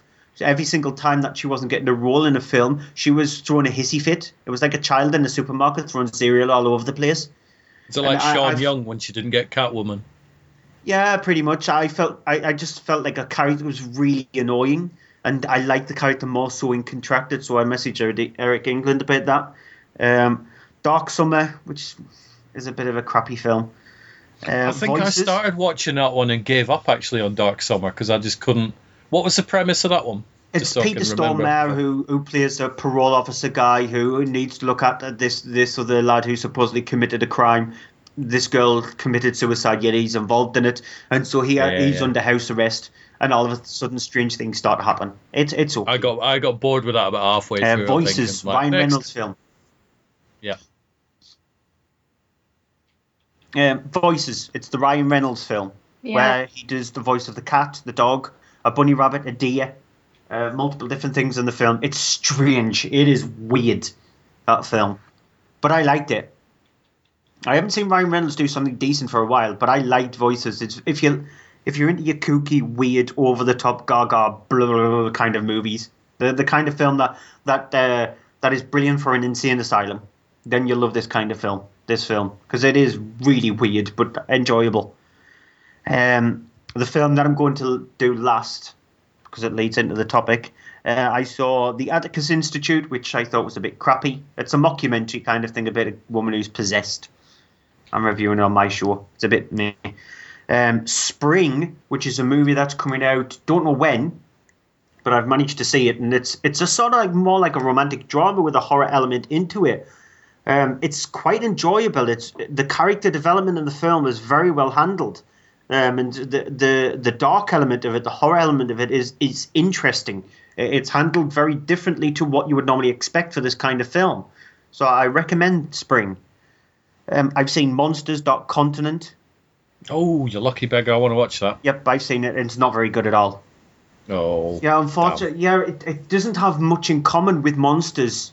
Well, uh, Monsters was about two people who was going through um, a territory where these monsters have actually crash landed, and you see you see little glimpses of the monsters here and there. With this one, it's very much like a soldiers kind of movie who's gone in to rescue another one of their own kind, and the monsters bits in the background. It, it, it's very good, to be honest. And the final. I mean, I I, I want to watch Monsters because it's got Johnny Harris in it and he's awesome. Well, or whether he's awesome in Monsters, I don't know yet. Yeah, well, we'll see what you what you think of it. But yeah, I thought it was a. I really liked Monsters, but Monsters Continent was a bit of a miss for me.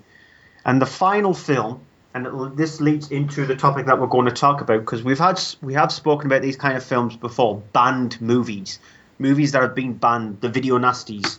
Um, I've watched the latest film that has been banned in the UK, which is Hate Crime. Um, now, Hate Crime is a 71 minute film that was made in 2013, and it centers around a Jewish family which has just moved into this neighborhood, and it actually pretty much starts straight away with, with all the nastiness. And um, this family is celebrating the youngest's birthday, and then all of a sudden, these three neo Nazis break into their house and torture them. Now, I I watched through the entirety of the film, and this will annoy the hell out of both of you as well, because for 70 minutes, all it is is just screaming, crying, crying, loud noises, just more screaming, even more crying, and then just even more loud noises. You cannot understand what anybody is saying because all they're interested in is yelling. Um, there's a few scenes where it involves a little bit of incest because they force the son to rape the mother. Um, there's a scene where the, the son gets his eyeball cut out and a neo-Nazi sign put on his face, but you don't see the eyeball get, get cut out. You just see the the eyeball on the bench and then sort of like a little bit of a bloody mark on his face. I can't see why it was banned, to be honest. I, I know that sounds weird when you, I've just described the scene which involves the son raping the mother, but but I, I honestly sorry that was my phone there. I honestly can't see why um, the film was banned because it's not extreme. It's when I when I watched the Human Centipede for the first time, I the film hasn't gone far enough, and yet I watched the Human Centipede Part Two and I went, this film's gone too far. And Hate Crimes is just it's just seventy minutes of annoyance. It- you can't see why it was banned. I can understand some of the subject, but if you look at all the movies that have been previously banned, this one is nowhere near as graphic or as over the top as some of the previous movies that have been banned. And I, I mean, for what you've described there, there's scenes there that aren't as harsh as anything in the the cut version of a Serbian film. Yeah, exactly. That that came to mind after I finished watching it. I thought the cut version of a Serbian film is much more graphic than Hate Crime. Yet Hate Crime got fully banned without any cuts happening to it, and Serbian film got released after cuts were made to it. So it, it's just I, I don't get why it was banned. I do not get why it was banned. Do you think it's the BBFC going, uh, we're going to ban something? Yeah, Or somebody probably heard about the incest rape scene thing and thought, oh, we can't have that without watching the film. And then next thing you know, it's gone. Yeah, I, I honestly, I, I, I, I would ask you to watch it, but you still need to find the film. Um, Yeah. So, oh, it's easily findable. I mean, it's uh, it's out on DVD in other countries, and uh, Uncle Dave may be able to supply us with with uh, a, a view of that one. I would have thought. yeah, the Uncle Dave versions though that are online have got the comedy over the top of the film, so you'll have to find a different method of being able to get hold of the film. But yeah, it, I, it, it, it bewilders me on how, how this film was banned. See if I can Okay. find it. Yep. Yep. But that, that's it for the films that I've watched. Yeah, that's a that is a pretty impressive list, though. I will give you that definitely. Um, now I know you've got a quiz, Stu. Yeah. I've also well, not mine's not so much of a quiz. Mine was more of a survey. I decided, I think it was last Friday I did it because I like to do these things called Follow Fridays on Twitter where I recommend lots of film people and stuff like that and basically pimp out a lot of the actors and directors and stuff. And in previous weeks, I've I've included their IMDb page. Sometimes I include my favorite photograph of them. I thought, you know what, I'm going to try and do a little bit of research for the horror show as well as pimping out these awesome people as well. So I asked each of these people what their favorite horror film was, or at least what one of their favorite horror films were. A couple of people, like James Plum, he came back saying, "Oh, I can't decide between this one or that one. Can I pick two? I went, "No." You've got to pick one. So every single person, I'm going to read down this list. It is quite a lengthy list. There's a, probably about 25 names on it, but I'll belt down it as quick as possible. And here are the favourite films of the following people. Brooke Lewis, who she's in your favourite film, Stu, Starship Rising. She's also in a really, really good film which is coming out called The Morning, which I really, really enjoyed. She picked The Shining. Good choice, I think, on that one. Yeah. Uh, Lorraine Lorraine Stanley, who's in films like Eden Lake and London to Brighton, she also picked The Shining, which was pretty good. Uh, Dougie Brimson, he wrote Green Street. He wrote a film called We Still Kill the Old Way, and he wrote a film called Top Dog. He's primarily an author, but he's also a screenwriter as well. He picked Carry On Screaming. Okay. You guys seen that one? Yep, of I haven't course. seen that one. No. I've seen every single Carry On film. Carry On Screaming. Do you think he was being sarcastic, or is that actually a I pretty good film? I probably film? to guess so. He's Right. been sarcastic. It's good, but um, like I, I've got every single Carry On film actually. I do. I'm, I've only watched one of them so far, but I'll get there. Mm. Uh, Richie Edwards, who's in the film Witch, along with me, he picked Aliens. Not so much scary, but he watched it as a kid, so I might let him off for that one. Okay. Uh, Nurpak Bogal, he did some episodes of Misfits, and he also did a British film called Sket, which is pretty good and brutal. He picked a film called The Innocents, which I, to be honest, never heard of it. Neither have I. I've heard Nope. of it, but I haven't seen it. No, he picked that as one of his scariest films ever, so I might have to uh, Oh, we're gonna investigate check that one. Yeah. Luke Kidd, who's also in Witch with me, he picked The Sixth Sense. Come on, Luke, watch some tougher, uh, some tougher horror films. I think. Uh, Jose Betancourt, he's the guy who actually got me started podcasting many, many moons ago. He's from a show called The Post Game Report. He picked The Thing. He's got to be talking about the John Carpenter one. and Yeah, not, the, remake. Matthias von Heijningen Jr. one. That's a bit of a mouthful to say his name, but it, it only sticks in my head because it is such a weird name to say. Matthias von Heijningen Jr. You've got to include the And junior.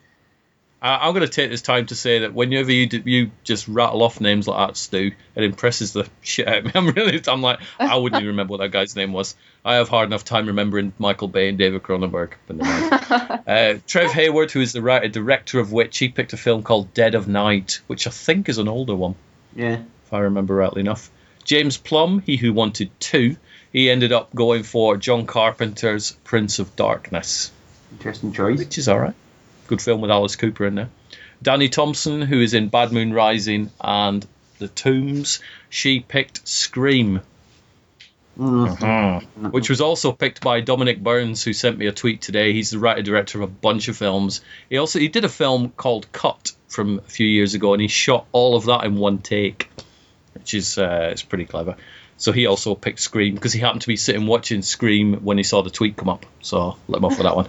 Uh, Adam Spinks, who directed the Expedition slash Extinction, whichever name you call that one, he went for one of the films that Stu loves, Dog Soldiers. Oh yeah, I love that movie, but it's not scary. Angela.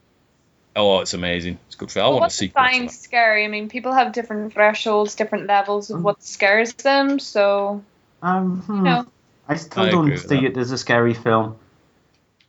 it's still Actually, the I mean, kind I- of horror film anyway. You know, Yeah. I mean, I'd have been okay if somebody had put down Snow White and the Seven Dwarfs, to be honest, because as a kid, that could scare the shit out of you. So, Yeah. um, yes. Angela Holmes, who I filmed some scenes with in Bad Moon Rising, she picked Little Shop of Horrors, which I wouldn't say was a scary film, but it obviously scares Nope. Angela. uh, Stephen Wickham from Red Dwarf. I'm going to be meeting him in Sci-Fi Wales later on in the year. He played a Gelf bride. For anybody who um, watched Red Dwarf, he picked The Omen. Hopefully not the remake, Stephen. Hopefully All not. the, off Yeah. the huff words. Uh, Nick Stepani from The Haunting of Alice Rogue, which was another project I was in. He picked Stu's favourite, Nightmare on Elm Street. Again, Yay. okay. hopefully not the bloody remake. Um, Joseph Alton from Game of Thrones, he picked Stephen King's It. Understandable. Good. yeah. Pennywise Mm-hmm. can scare the crap out of anybody. Yes. Uh, Jason Maza, who was in films such like The Hooligan Factory, he picked The Orphanage. Oh, brilliant choice. That movie is so tense. So I was quite chuffed with some of the ones. I thought everybody's just going to go for like Scream or, or Night of the Living Dead or whatever, but there was some like really good. Oh, never, I've not seen that one mentioned yet. Now, Kai Eric Erickson from uh, See No Evil 2, he picked Event Horizon, as did Lee Majdoub, also from See No Evil. They both, I think they both had a chat with each other and went, can't be asked picking a film each, so we just go for Event Horizon each. Yeah. Um, but I'm one of those people who's th- th- there you go. Then there's the film. Then the film that I like, which a lot of people hated, Event Horizon, because I really, really like Event Horizon. I stick up for that film. So I, I yeah, I, I really liked it. I thought it was the, the imagery in that movie is really creepy and really nasty. So I, I would say that one for my film. You're gonna go for that one. Yeah. Good. Well, uh, well, well, Kai and Lee both went for that one as well. So you're in good company. Georgia Groome, who is in London to Brighton, as well as Angus Thongs and Perfect Snogging many, many years ago. She's gone for Stephen King's It as well. Alexa Yames, who is an American actress, she's pretty awesome. She works alongside John Fouts, who I do a podcast with as well. She also picked The Sixth Sense, getting near the list, getting the end of the list, guys. Don't worry. Uh, Eddie Webber, who is in things like The Business with Danny Dyer, and who's just bought a pub. Actually, weirdly enough, he's picked Don't Look Now with Donald Sutherland, Yeah. which is uh, pretty creepy. I and wonder if he right just off- remembers the scene in the attic.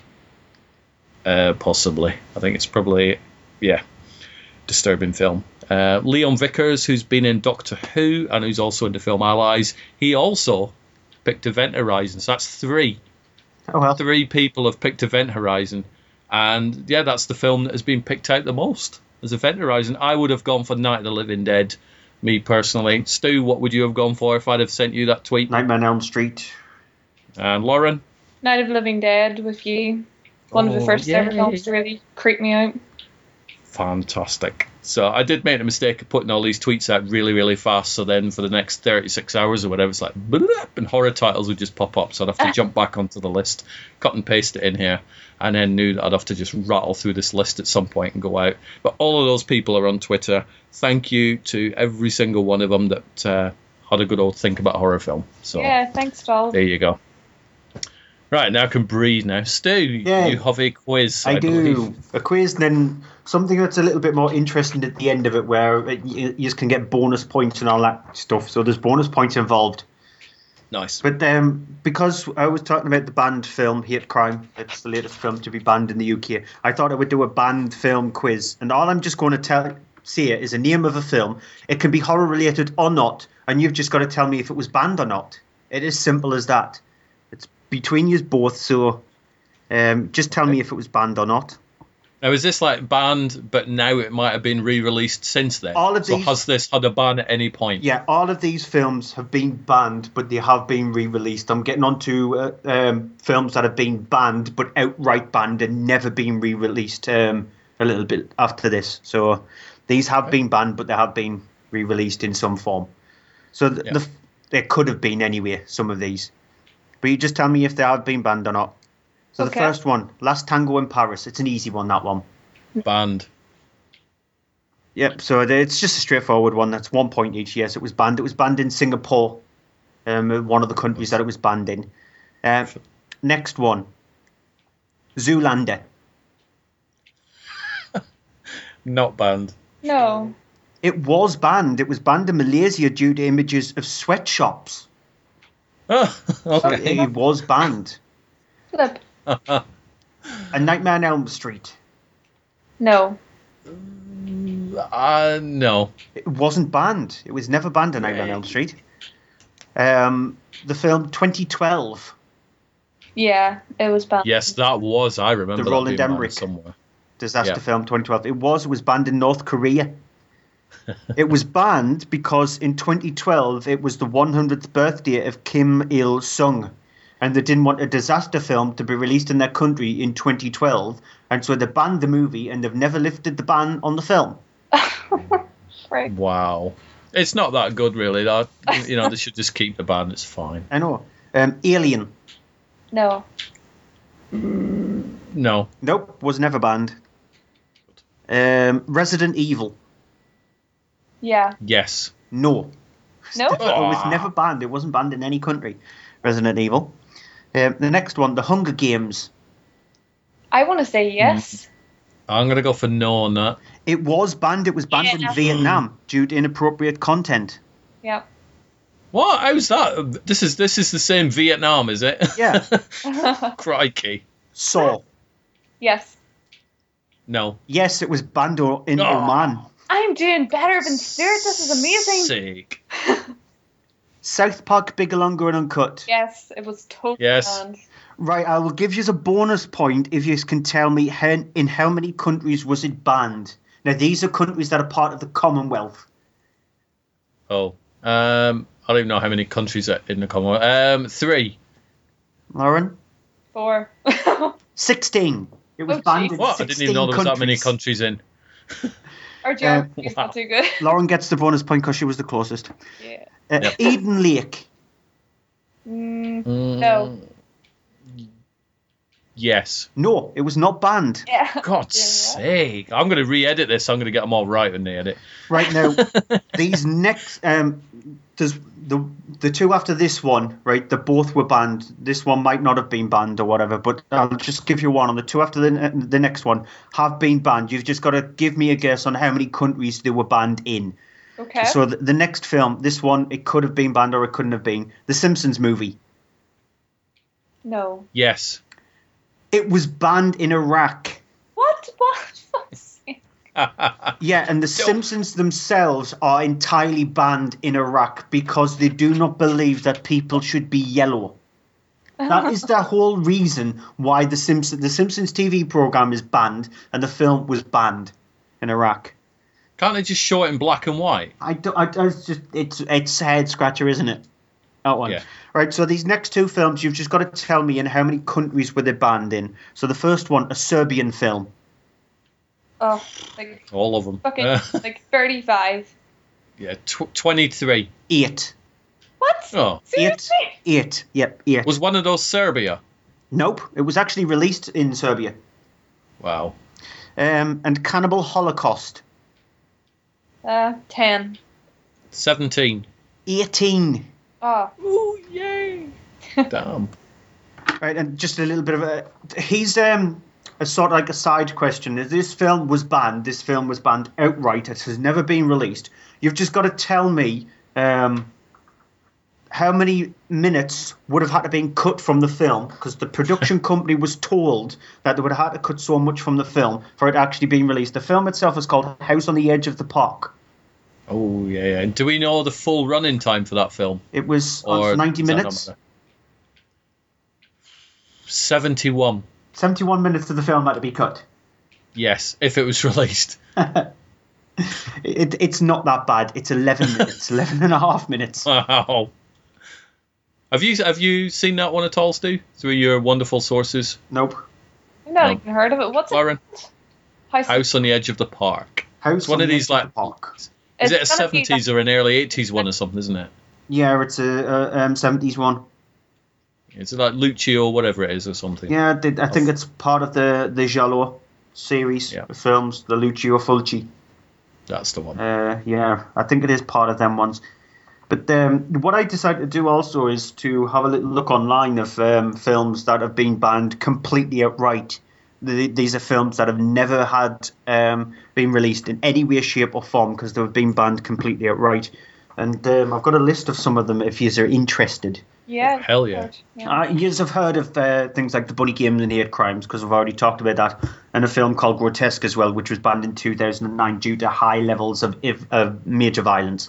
That that film has never been released. Uh, but um, starting off, you, have you heard of a film called Love Camp Seven?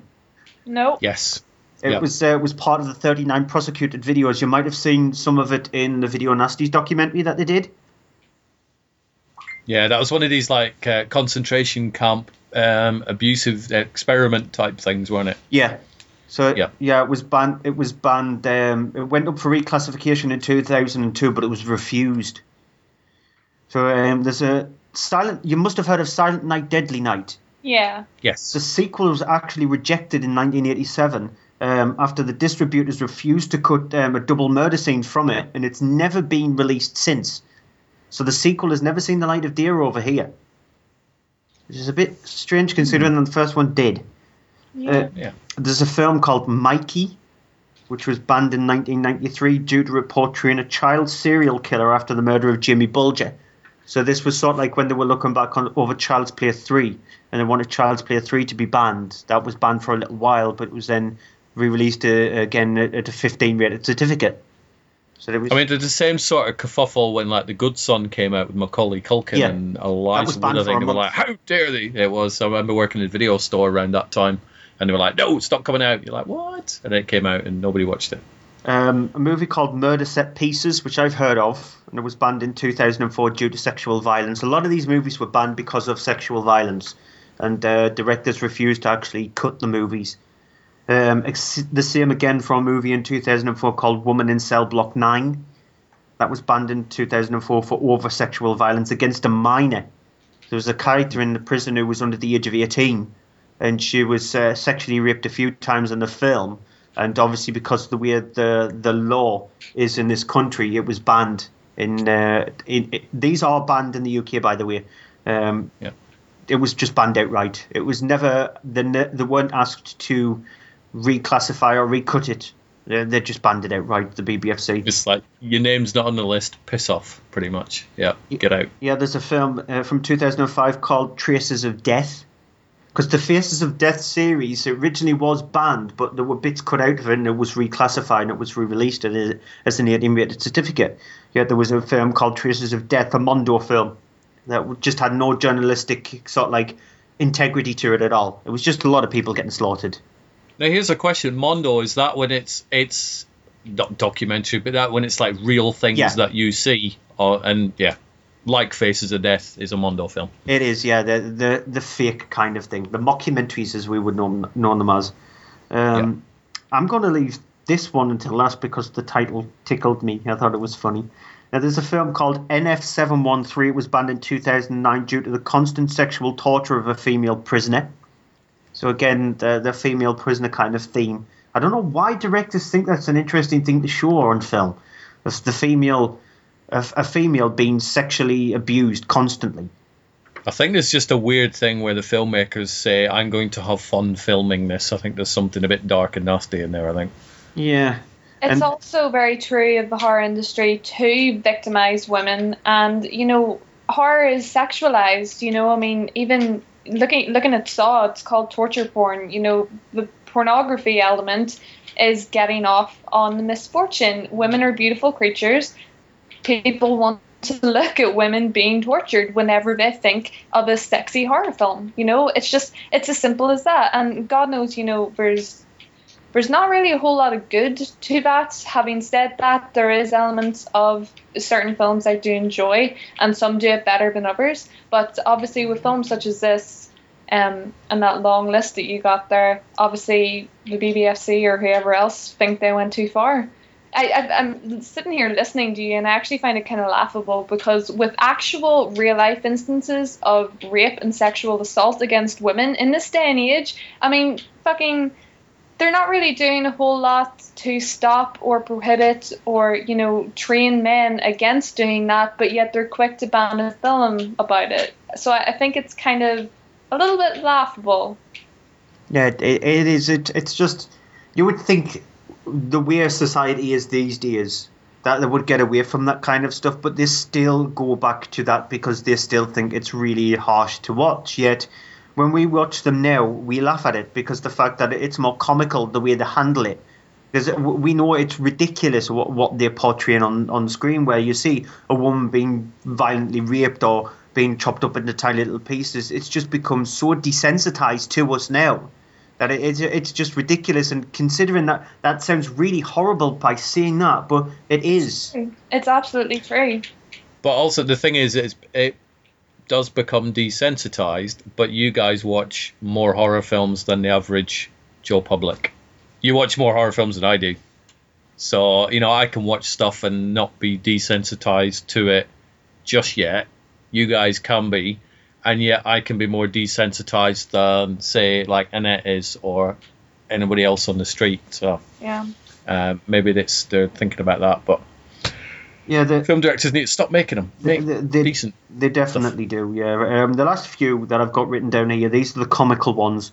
There was a film in 2008 banned due to the significant amount of eroticized violence between a brother and a sister, and it was called the Texas Vibrator Massacre.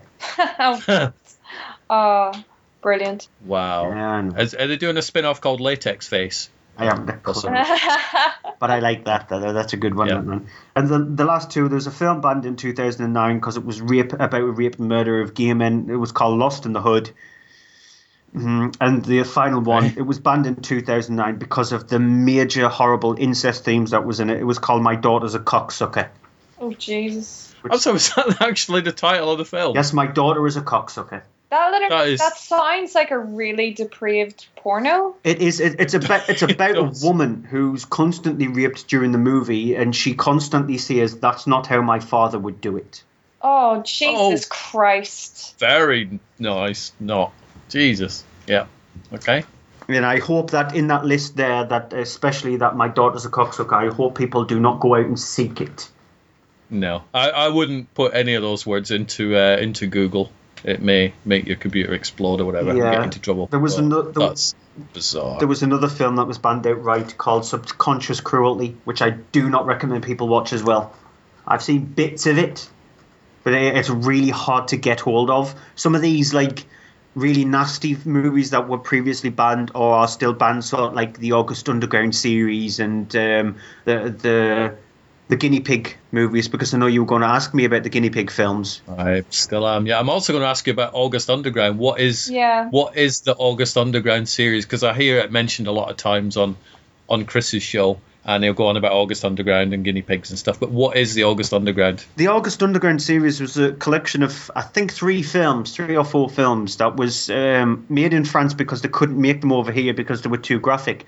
And it was just about a couple who got their kicks on the amount of violence that they, they did on people. And that, that that's what the films were. It was just all about torture and people filming the torture. So that was the August Underground series. The Guinea Pig series is a collection of films which were made in Japan, and they all had the themes of again torture, dismemberment. They were meant to be like very realistic movies. In the the latter end of the Guinea Pig movies, they they they went very sort of like over the top and became more comical rather than being disgusting for what they were portraying. There's um the in one in America, the very first American guinea pig film is being made. I can't remember the name of it, but um, I've seen the trailer of it, and it's just about the, this guy who straps people down to the bed and slowly cuts off their limbs and tortures them that way. And that's what they're specifically down for. They're, they're supposed to be movies that that might be real, that that look like they've been shot from somebody who's really actually doing this rather than an actor doing it on an actor. And that's what they're mainly aimed for, the guinea pig series. So that that's what they're part of. There's other there's other movies that belong to the those series. So, for example, in Japan, part of the guinea pig series is a series called the Slaughter Vomit Dolls, and it's part of the vomit um, vomit part of horror, which is about women or men being sick and people getting off on that kind of thing. And so there's that area as well when it comes to extreme horror. But it, it's mainly that this kind of stuff comes from places like Japan. It- It's mainly the, the sort of like Asian territories where this highly extreme sides of horror, where you can't differentiate whether it being real or fake, comes from. Right, gotcha. So that I can it now makes more sense because I've heard the guinea pig films been mentioned a lot of time on podcasts, and yeah, at least now I know what they are and the fact I don't have to watch them. So there you go. Yeah, if you if you ever see um, if you ever see a film that's got guinea pig written on it, um, it's not about the fluffy little creatures. right. Yeah, It's yeah, about it- people being strapped to tables and uh, having their limbs removed. Yeah, it, it's definitely not about fluffy little creatures, and you shouldn't be shown to kids at all. I don't even think that should, they should be shown to anybody, to be honest. They're, they're just ridiculous. But yeah, uh, like I said, especially the first few films in the series, you might have heard of uh, Flower, Flesh and Blood. Yeah. Yeah. That's one of them. Devil's Experiment. That that's another one of the the, the most famous ones out of the guinea pig series. So they should just be avoided because they are completely over the toply, nastily gory. They, they just have no purpose, to be honest. Yeah. Fantastic. Which then brings me on to my next question, because Stu, you've fantastically answered the guinea pig one. Lauren, how far is too far? And have you seen a film to give as, as an example of that was just way over the border? No, I don't really think that. As I said before, I've, like I've said it a million times in this podcast, I'll say it again. To me, film, all sorts of film, um, even the borderline pornographic, is a form of art. And to me, censorship is kind of like a big fuck you to the people of the world who, you know, kind of indulge in the darker side of cinema to, you know, to maintain a healthy mindset. I mean, certainly horror films, I wouldn't be without them. Stu wouldn't be without them. I think to a certain extent, yes, people would always say, "Oh, you must, you know, you're so grumpy, you're so dark. You know, why don't you watch a Disney movie, Lauren?" Because I want to watch a horror film. It's, it's for me, it's you know, it's my favorite sort of art within the film industry. It's something that you know I enjoy, obviously, or else I wouldn't be here. And I, you know, with such films as, you know, a Serbian film, I wanted to watch it because it was banned. So whenever you censor something or say that's too far, you're not allowed to watch this, it kind of gets, I, as with human curiosity, it gets the mind racing. It gets you going, oh well, what is it? Is it about this film that people are saying, oh no, you're not allowed to watch it? The BFC is saying fuck you guys, you're not allowed to say it because you are not mature enough to handle this particular content. And I think it's to a certain extent it's insulting. Yes, it's protecting, and uh, you know, for the sake of children and the content reaching a mature audience, I completely understand it. That is why we have PG, Universal, 18 ratings, etc., etc.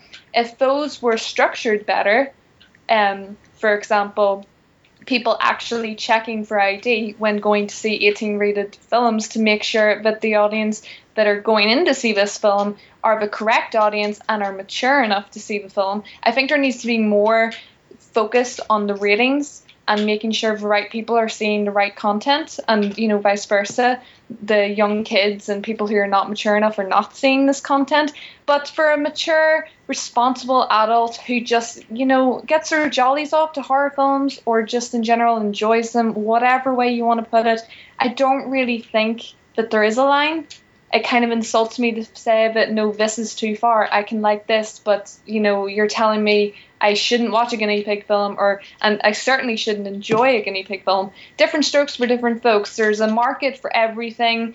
There's a fan, be it only one person in the whole world. A film is made, and it'll find one fan. You know, so no, I don't think there's too far. There's certain content, of course, you know, rape in particular, uh, being the only woman on this podcast, and a lot of those films that Stu mentioned were, you know, sexually violent. Even in Clockwork Orange, the rape scenes in it, and just in general, Serbian film, whatever else, it makes me uncomfortable. I'm sure any sort of scenes with children make parents uncomfortable, or just, you know, people in general. But, you know, I don't take away the right for someone to be able to create that. I think it's it's silly in this day and age to say no, you're not allowed to do this, you're not allowed to do that. Just be responsible and sensitive to the fact that not everyone wants to see it, you know? I mean, it's also silly bad in a film. Let's take hate crime, for example. You ban it, people just go online, find it from another country, download it and watch it. Bang. Well, you're, you're banded absolutely nothing because I've now watched a film that six hours ago I'd never even heard of. I mean, look at A Sin City 2, A Dame to Kill For, whenever the gorgeous Eva Green poster came out and it was banned in certain places because it revealed the shape of her of her nipple or whatever it was. You know, that was just completely ridiculous. It had everyone going mad about the poster, talking about how gorgeous she was, which obviously is completely true, and just saying, you know, why well this poster shouldn't be banned or this poster should be banned. You know, it, to me it's just all a gimmick saying something should be banned because, you know, it gets it's kind of like free advertising in a way, you know? Like half of the films that I've heard have been banned, I probably would not have watched unless someone told me, no, you can't watch this because it's banned. I wouldn't have even been aware of Serbian film if I hadn't have read the newspaper and saw all the right we're not showing it ever type uh, articles, and then it showed up on my radar, and then it obviously took me several years to get around to watching it. But, uh, I wouldn't have even bothered if it had come out and gone straight to DVD or whatever. I wouldn't have cared. Probably would never have seen it, and it wouldn't have become such a big thing, would it? Really? Yeah. I mean, my philosophy is if you don't like it or you don't think you're going to like it, don't watch it, you know? Not to get political, but it's the same with, you know, Christian beliefs, you know, whether or not you respect or agree with um, homosexuality or different people's ways of living. I mean, Jesus Christ, the looks I get for having tattoos in my arms, you know, it's, it comes down to the fact that people don't like what they don't like, and they're certainly going to be an arsehole and have an opinion about it, even though no one gives a shit about their opinion. You know, just be respectful of the fact that you may not like this, but someone else will, and deal with it. Yeah. So yeah, Stu. So when you get all upset about Paul Feig making films, just just let it go, Fuck dude. Paul just Feig. think, you know what? just forget it. Just don't watch it. Move No, on. I- I- Wait for the other Ghostbusters films Yeah, I, in I, the shared universe. I do follow in the nerd.com. Um, I do their box office top 10, and the two people who do the, the show um, on a Thursday night, uh, Mark and Saxon, they are just as much as a huge Ghostbusters fan as me. And obviously, they, they can't they don't swear on their show, a bit like me. I don't swear on my show. But I think if they could, they would definitely agree with me. Fuck Paul Feig. so uh, they, they would agree me agree, agree with me on that front. By the way, the band film that I was telling you about that's been made in America, that's part of the Guinea Pig series. It's called Bouquet of Guts and Gore. Just watch the uh-huh. trailer. If you watch the trailer, then you've pretty much seen what the, what the film is actually like. And that that's that is the problem with these kind of films as well. Specifically, these band movies. The trailer with the band films gives away too much of the film, gives away too much of the feeling of the film. So if you watch the trailer and if you can pretty much get through the trailer of the movie, then you can pretty much get through the film itself. Yeah, I know what you mean. And I don't like it when th- these these nasty films go way over the top, because then if they're trying to go for realism, if you go way too over the top, then you're losing people. In my opinion, that that's what was my big problem with um, with the the Human Centipede, because I found the first one there was a believability in it when when the doctor was stitching three people together. There was a believability in that front there. Yet with the sequel, there was no believability in it at all whatsoever. None, because you would look at that character and you would think to yourself, how the hell has he managed to get all those people into that warehouse? And then all of that nastiness happened. It, it just loses believability. So it becomes more comedic rather than something that makes you gag or feel a bit disgusted at watching. And so when I watched through the entirety of it, I was just going, the reason why I don't like this film is because you went too far over the top and you lost the believability of the first movie. Yeah. So that that's that that's the problem I see with these extreme movies. If you go too far, you, you're just making yourself feel more like a comedy, like a carry-on film, or, or more like a scary movie film, rather than what you were originally aiming for. Yeah. I mean, there is a certain level of, you know, sort of perviness to it, not to put it too eloquently. I mean, like as you were saying, a lot of these um sort of what is it, the guinea pig films come Yeah. from like you know, Asian Asia or whatever else, whatever way you put it. Um, you know, and I, I don't wanna I don't want to play this card, but I mean, certain films that come from that part of the world are known. I mean, I mean, look, I don't know how to phrase this without sounding a little bit racist, and I really don't mean to. I mean it like, look at hentai, look at certain animes and the way that they portray people sexually. You know, people get off on really weird things, and there's a certain level of horror that is sexualized. I mean, violence towards women has always been sexualized within the horror industry. From, you know, rape revenge films like I Spit on Your Grave or Last House on the Left, you know, there's a certain level of perverse kicks to it, you know? And Jesus Christ, like if that's what people get off to, I honestly don't have a problem with it because it means they're watching this film for not going out and raping people, you know? I mean, everyone has a dark side, everyone wants to indulge that side of themselves. If horror films and extreme films like the Guinea Pig series and whatever else is out there, if that's the way they choose to do it, they're not hurting anybody. They're releasing a certain sort of stimulant within themselves but needs to be released. They need to blow off that tension one way. If they get off watching this certain film, that's fine. Let them go at it. We're not hurting anyone. As long as True, they don't there's, hurt there's the somebody. belief. Then there's the belief that people think, oh, if you watch that film, you then want to go out and emulate it, which I don't agree with that way of thinking, but I- some people do, unfortunately. I do understand where people are coming from whenever they think of that.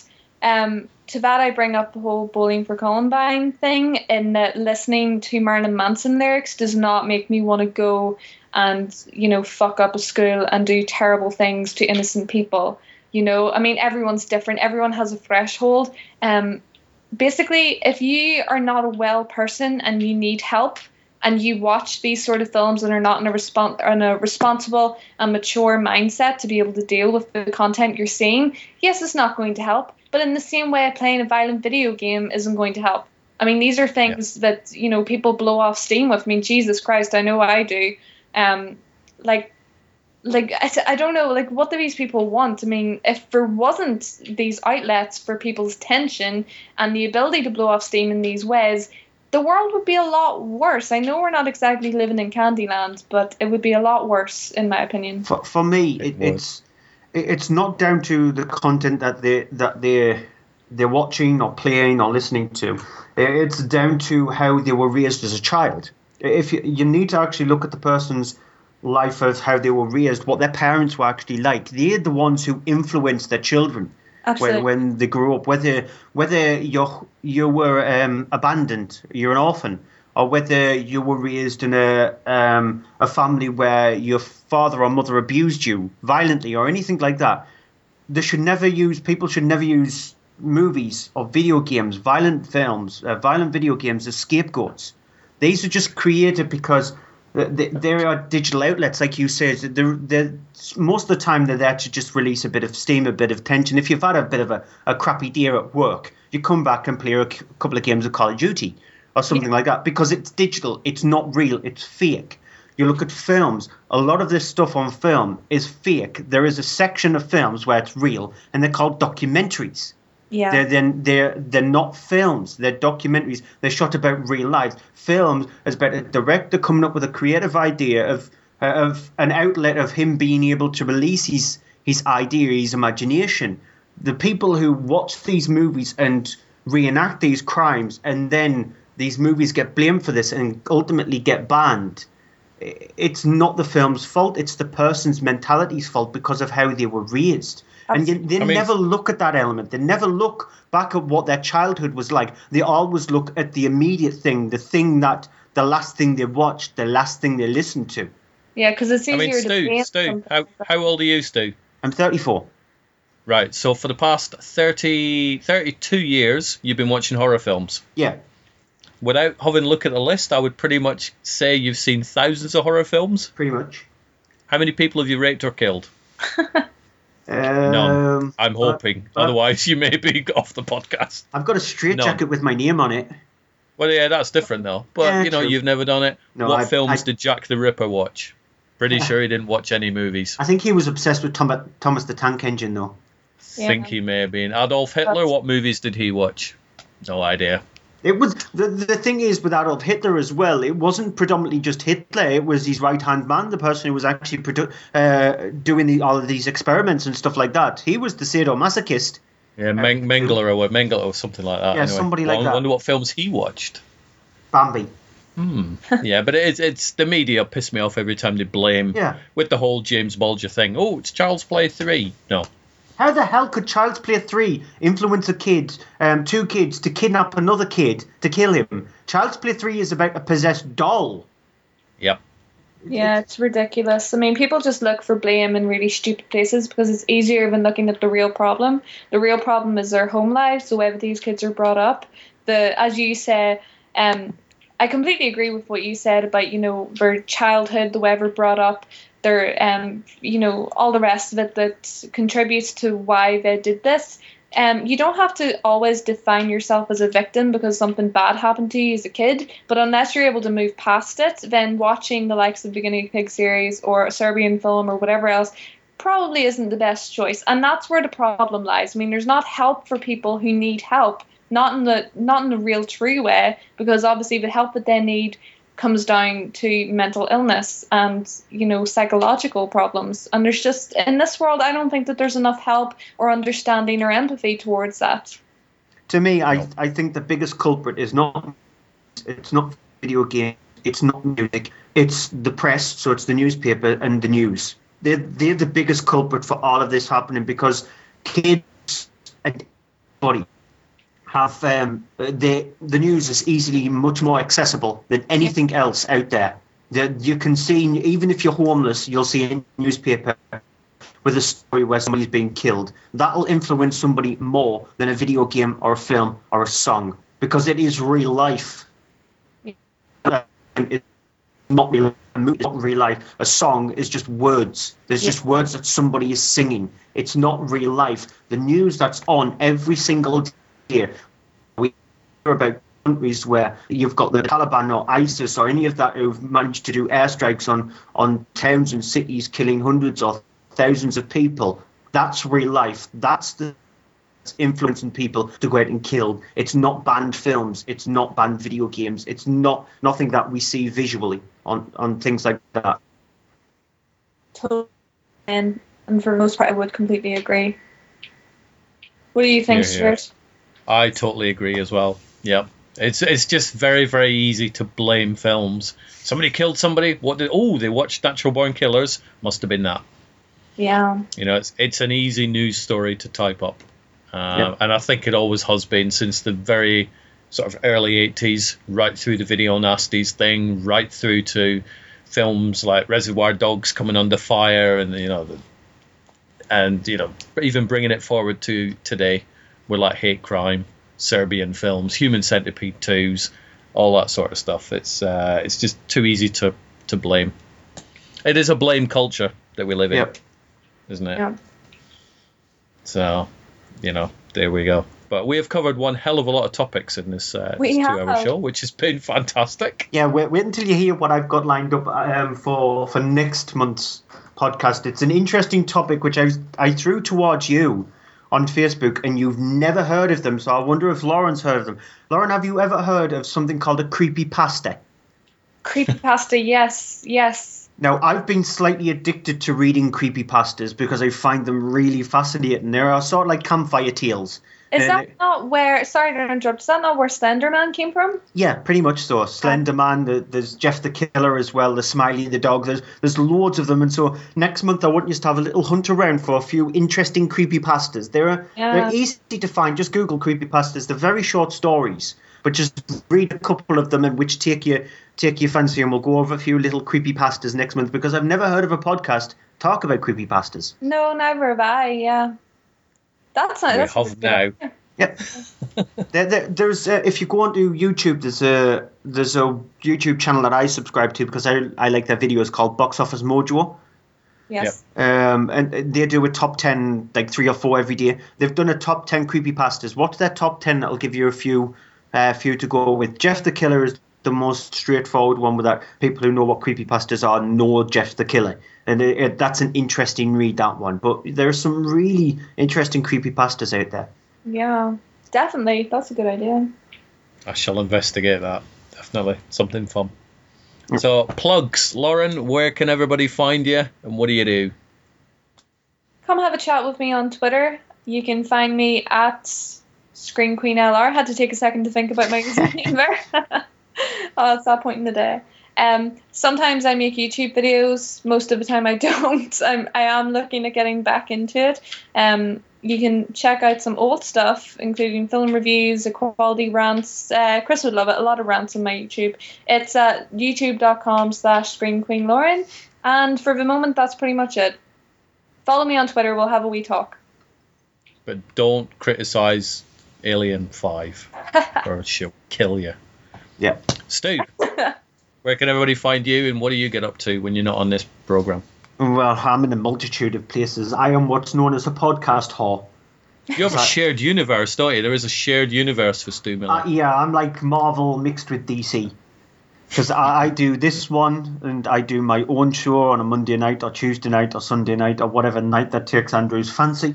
And then I also do Following the Nerd, which I write some news stories for the website when I can be bothered to, when my fingers can actually touch the keys on the keyboard. Or I do their box office top 10 every Thursday night. Their show is live, 9 o'clock, followingnerd.com. Uh, but me, you can get me on Twitter at Cryptic Tadpole. I'm on there every so often. I'm also on Facebook, but I couldn't be asked with Facebook. It's, it's a bit of a pile of crap, that place, to be honest. But Twitter, at Cryptic Tadpole. Yay. And everybody can find me at From Page to Screen everywhere. Um, and you can also look at me on the IMDb, where my latest credit as associate producer on Cops and Monsters was just added. So yay me! you That takes gonna- me up to my twelfth credit. I thought you were going to say a sociopath there. I was getting okay. I thought- No, I- no, associate kind of stuff. producer. So thank you very much, Fraser, for that one. So I've got uh, two acting credits. I've got another one pending, a bunch of publicity ones, and one associate producer. So those guys are going to be doing the fundraising thing for continuing their little universe and stuff at the end of March. So you'll see my Twitter light up with that lot um, pretty soon. And yeah, so do search everybody's Twitter thing on this show. We are all very entertaining. If you've got any questions or any Mainly. topics or anything, mainly, um, just give us a shout, and uh, we are pretty good at answering them. So there you go. And if any guests Mainly. out there want to jump on a podcast, um, give us a shout. I have got at some point the guy who edited the the Cabal cut of uh, Nightbreed. He's going to come on. So Andrew, you will be here at some point. And Brooke Lewis has got an appointment at some point with Lauren Rebecca Reid. Those two are going to have a bit of a chat, so that should be fun to listen to. And also, uh, Jessica Cameron will be coming on at some point. We just need to drop her an email and say hi and get all our schedules together. So we do have a lot of guests lined up throughout the year, but we've always got space for more. We do this show once a month, which leaves three weeks pretty much free. So any guests that want to jump on, you can either speak with me, you can speak with Stu, you can speak with Lauren, or just pick pick whoever you want, and we'll uh, we'll make it happen. And you two need to outdo me next month with the amount of films. I shall do We my do. very best. Uh, I've creepypastas. seen six creepy pastas. Yeah, I've seen 60, 61 films, just not that many horror ones. Um, so, You're well, one I, I have no behind me. excuse. That's not bad. I've good. slowed, yeah, I've slowed down slightly o- over the last like month and a half because I've been stupidly busy. But I've seen sixty-two films. The only thing is, though, I'm off work for the next week, Oh no! so I can probably double that in the space of a week. I have you um, have you seen White Bird in a Blizzard? Yes, What did you reckon to that? I mean, it's it's kind of got horror elements in it, but you know, not specifically a horror film. But I love that film. yeah, because of Eva Green. That's what. Was she in it? Yeah, she is in White Bird in the Blizzard. She plays uh, Shailene Woodley's mother in the film. Oh crap! That was her, was it? All right, That's okay. Eva Yeah, Green. she was Yeah, she- drunk she's- as a. She was amazing. she's- She was drunk as a skunk for most of it. She is fantastic in White Bird and the Blizzard. Shailene Woodley's actually pretty good in it as well, but every single scene that um, Eva Green's on screen, she steals the show because she does that in every single film. Even though I hated uh, the last 300 movie, I really hated that film. I thought Eva Green was the best thing about it, and she is she is by far the best thing of uh, White Bird and the Blizzard. It's out on DVD now. It's fantastic. I love the soundtrack to that as well because it would have been set in the late eighties. Yeah. Um, I'd watched the film and then I sat and watched it with Annette because I went, "You're gonna, you're gonna watch this film," and I think she quite liked the film, but really enjoyed the music. Yeah. so it was very good. It's for Uh, fans I of people who like Shailene Woodley, who's in um, Divergent, because I've seen Insurgent as well, which is not very good, which is a sequel to Divergent. But she's a good actress, Shailene Woodley. She was in The Fault in Our. Stars, which was a drama about um, somebody with leukemia, which made me cry. Wow. I've admitted to that. Can't believe I've just done that on a horror show. But the uh, um, she she is a good actress, but honestly, Eva Green, she, she steals the show. She does. Um, you said that uh, Insurgent's not very good. How would you compare it to Divergent? Because I really like Divergent. nowhere near as good as Divergent. It, it's a messy film, Insurgent. It, it completely, practically obliterates any good that it did in Divergent. Because it's set five years after Divergent, yet it feels like Insurgent is set 25 years after it. Is there any scenes in it where a horse gets killed? No. All right, I might watch it then. That will do. So, anybody got any ex- anything exciting planned for the coming week other than Stu? You watching tons of films? Yeah, because I'm off for a week. Ah, I'm not off for a week. That's plan. I really needed to be honest because at my work we're so short staffed. I work in a shop where there needs to be around about six people, and over the last couple of weeks there has been three of us working a six people job. Plus, got some bad news during the week that the managing direct, one of the managing directors, passed away of cancer, Oh. and his son actually works in the shop as well. So that's made it even worse, and so uh, it's been an absolute clusterfudge over the last few weeks. Um, one or another person has been off, So I've had to do instead of just doing my job, I've had to do like three other people's jobs. So I need this week off. Put your feet up, watch lots of films, watch Hannibal while I'm sitting down here trying to watch Penny Dreadful. Yeah, I'll be. I'll watch a few episodes of Hannibal. It, it'll be the thing that I watch when I wake up in the morning. So I'll wake up and go, I fancy watching something gory. So I'll watch Oh, Hannibal. just there's horses in that one as well. But now season two is so much better than season one, and season Why- one was pretty good. But While eating something with copious amounts of ketchup, because uh, uh, for some Oh. reason, watching gory horror films where people get ripped apart makes me hungry. See that, that instead of making me a killer or whatever, it makes me hungry. So not for human flesh though. No, not for human flesh. You just like watching when you see somebody getting their intestines ripped out. I'm thinking to myself, I could do with a good spaghetti bolognese right at this moment. Fantastic. Well, I've got to get up tomorrow morning about eight o'clock, and I've got the new Danny Trejo film to watch, and um, and send a review off for that. So I don't know how well that's going to go, but we'll find out tomorrow morning. It's a. Danny Trejo film. I think you can probably guess how well it'll go. yes, probably. Uh, Lauren, what have you got planned for your coming week? I'm guessing work, seeing as you sighed and groaned when Stu said he was off for a week. Yeah, not jealous at all. Yeah, just a lot of work ahead of me, unfortunately. How's the new house though? The new place. It's lovely. It makes it all worthwhile. Fantastic. So anytime you're at work and you think, oh, can't be bothered, just think of your new house, your new internet, and all the things you can do with it. Like make some YouTube videos, hopefully. Yeah, God. I need to get back to making YouTube videos. I just I have no idea where to find the time. I need to stop sleeping. Maybe borrow You my do. TARDIS. Yeah. Could you could you fire that over to me? You're not gonna need it in a week off. Ah, I'll lend you it for the next week. That would be brilliant. Fantastic. So it should actually be in your house from about 10 minutes ago. So that's not too bad, Yeah. is it? Oh, oh, it, I, I think I heard something in the bathroom. It might be bad. No, I don't, I don't think it is that. I think it's got lost in the Royal Mail. Uh, probably. Suck. Yeah, probably. Anyway, you guys, I shall let you enjoy the rest of your evening. Thank you very much for a marathon length show, round about two hours and 20 minutes, which is I pretty think we good. extend it every single month, don't we? It gets longer and longer. I think by the time we're finished at the end of the year, it's going to be like six hours or something.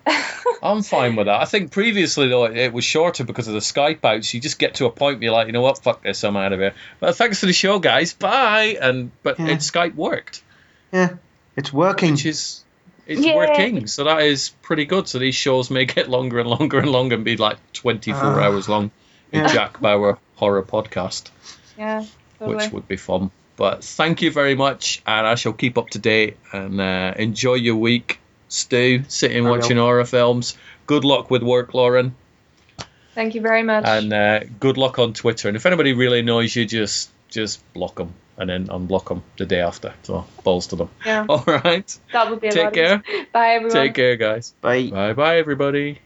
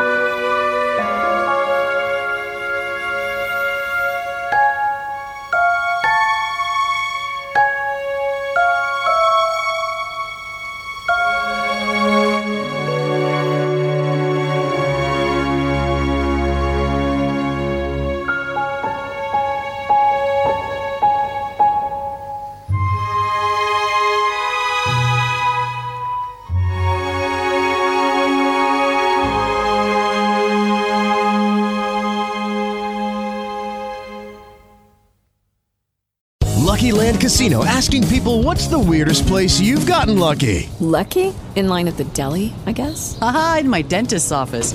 More than once, actually. Do I have to say? Yes, you do. In the car before my kids' PTA meeting. Really? Yes. Excuse me, what's the weirdest place you've gotten lucky? I never win and tell. Well, there you have it. You can get lucky anywhere playing at LuckyLandSlots.com. Play for free right now. Are you feeling lucky? No purchase necessary. Void where prohibited by law. 18 plus. Terms and conditions apply. See website for details.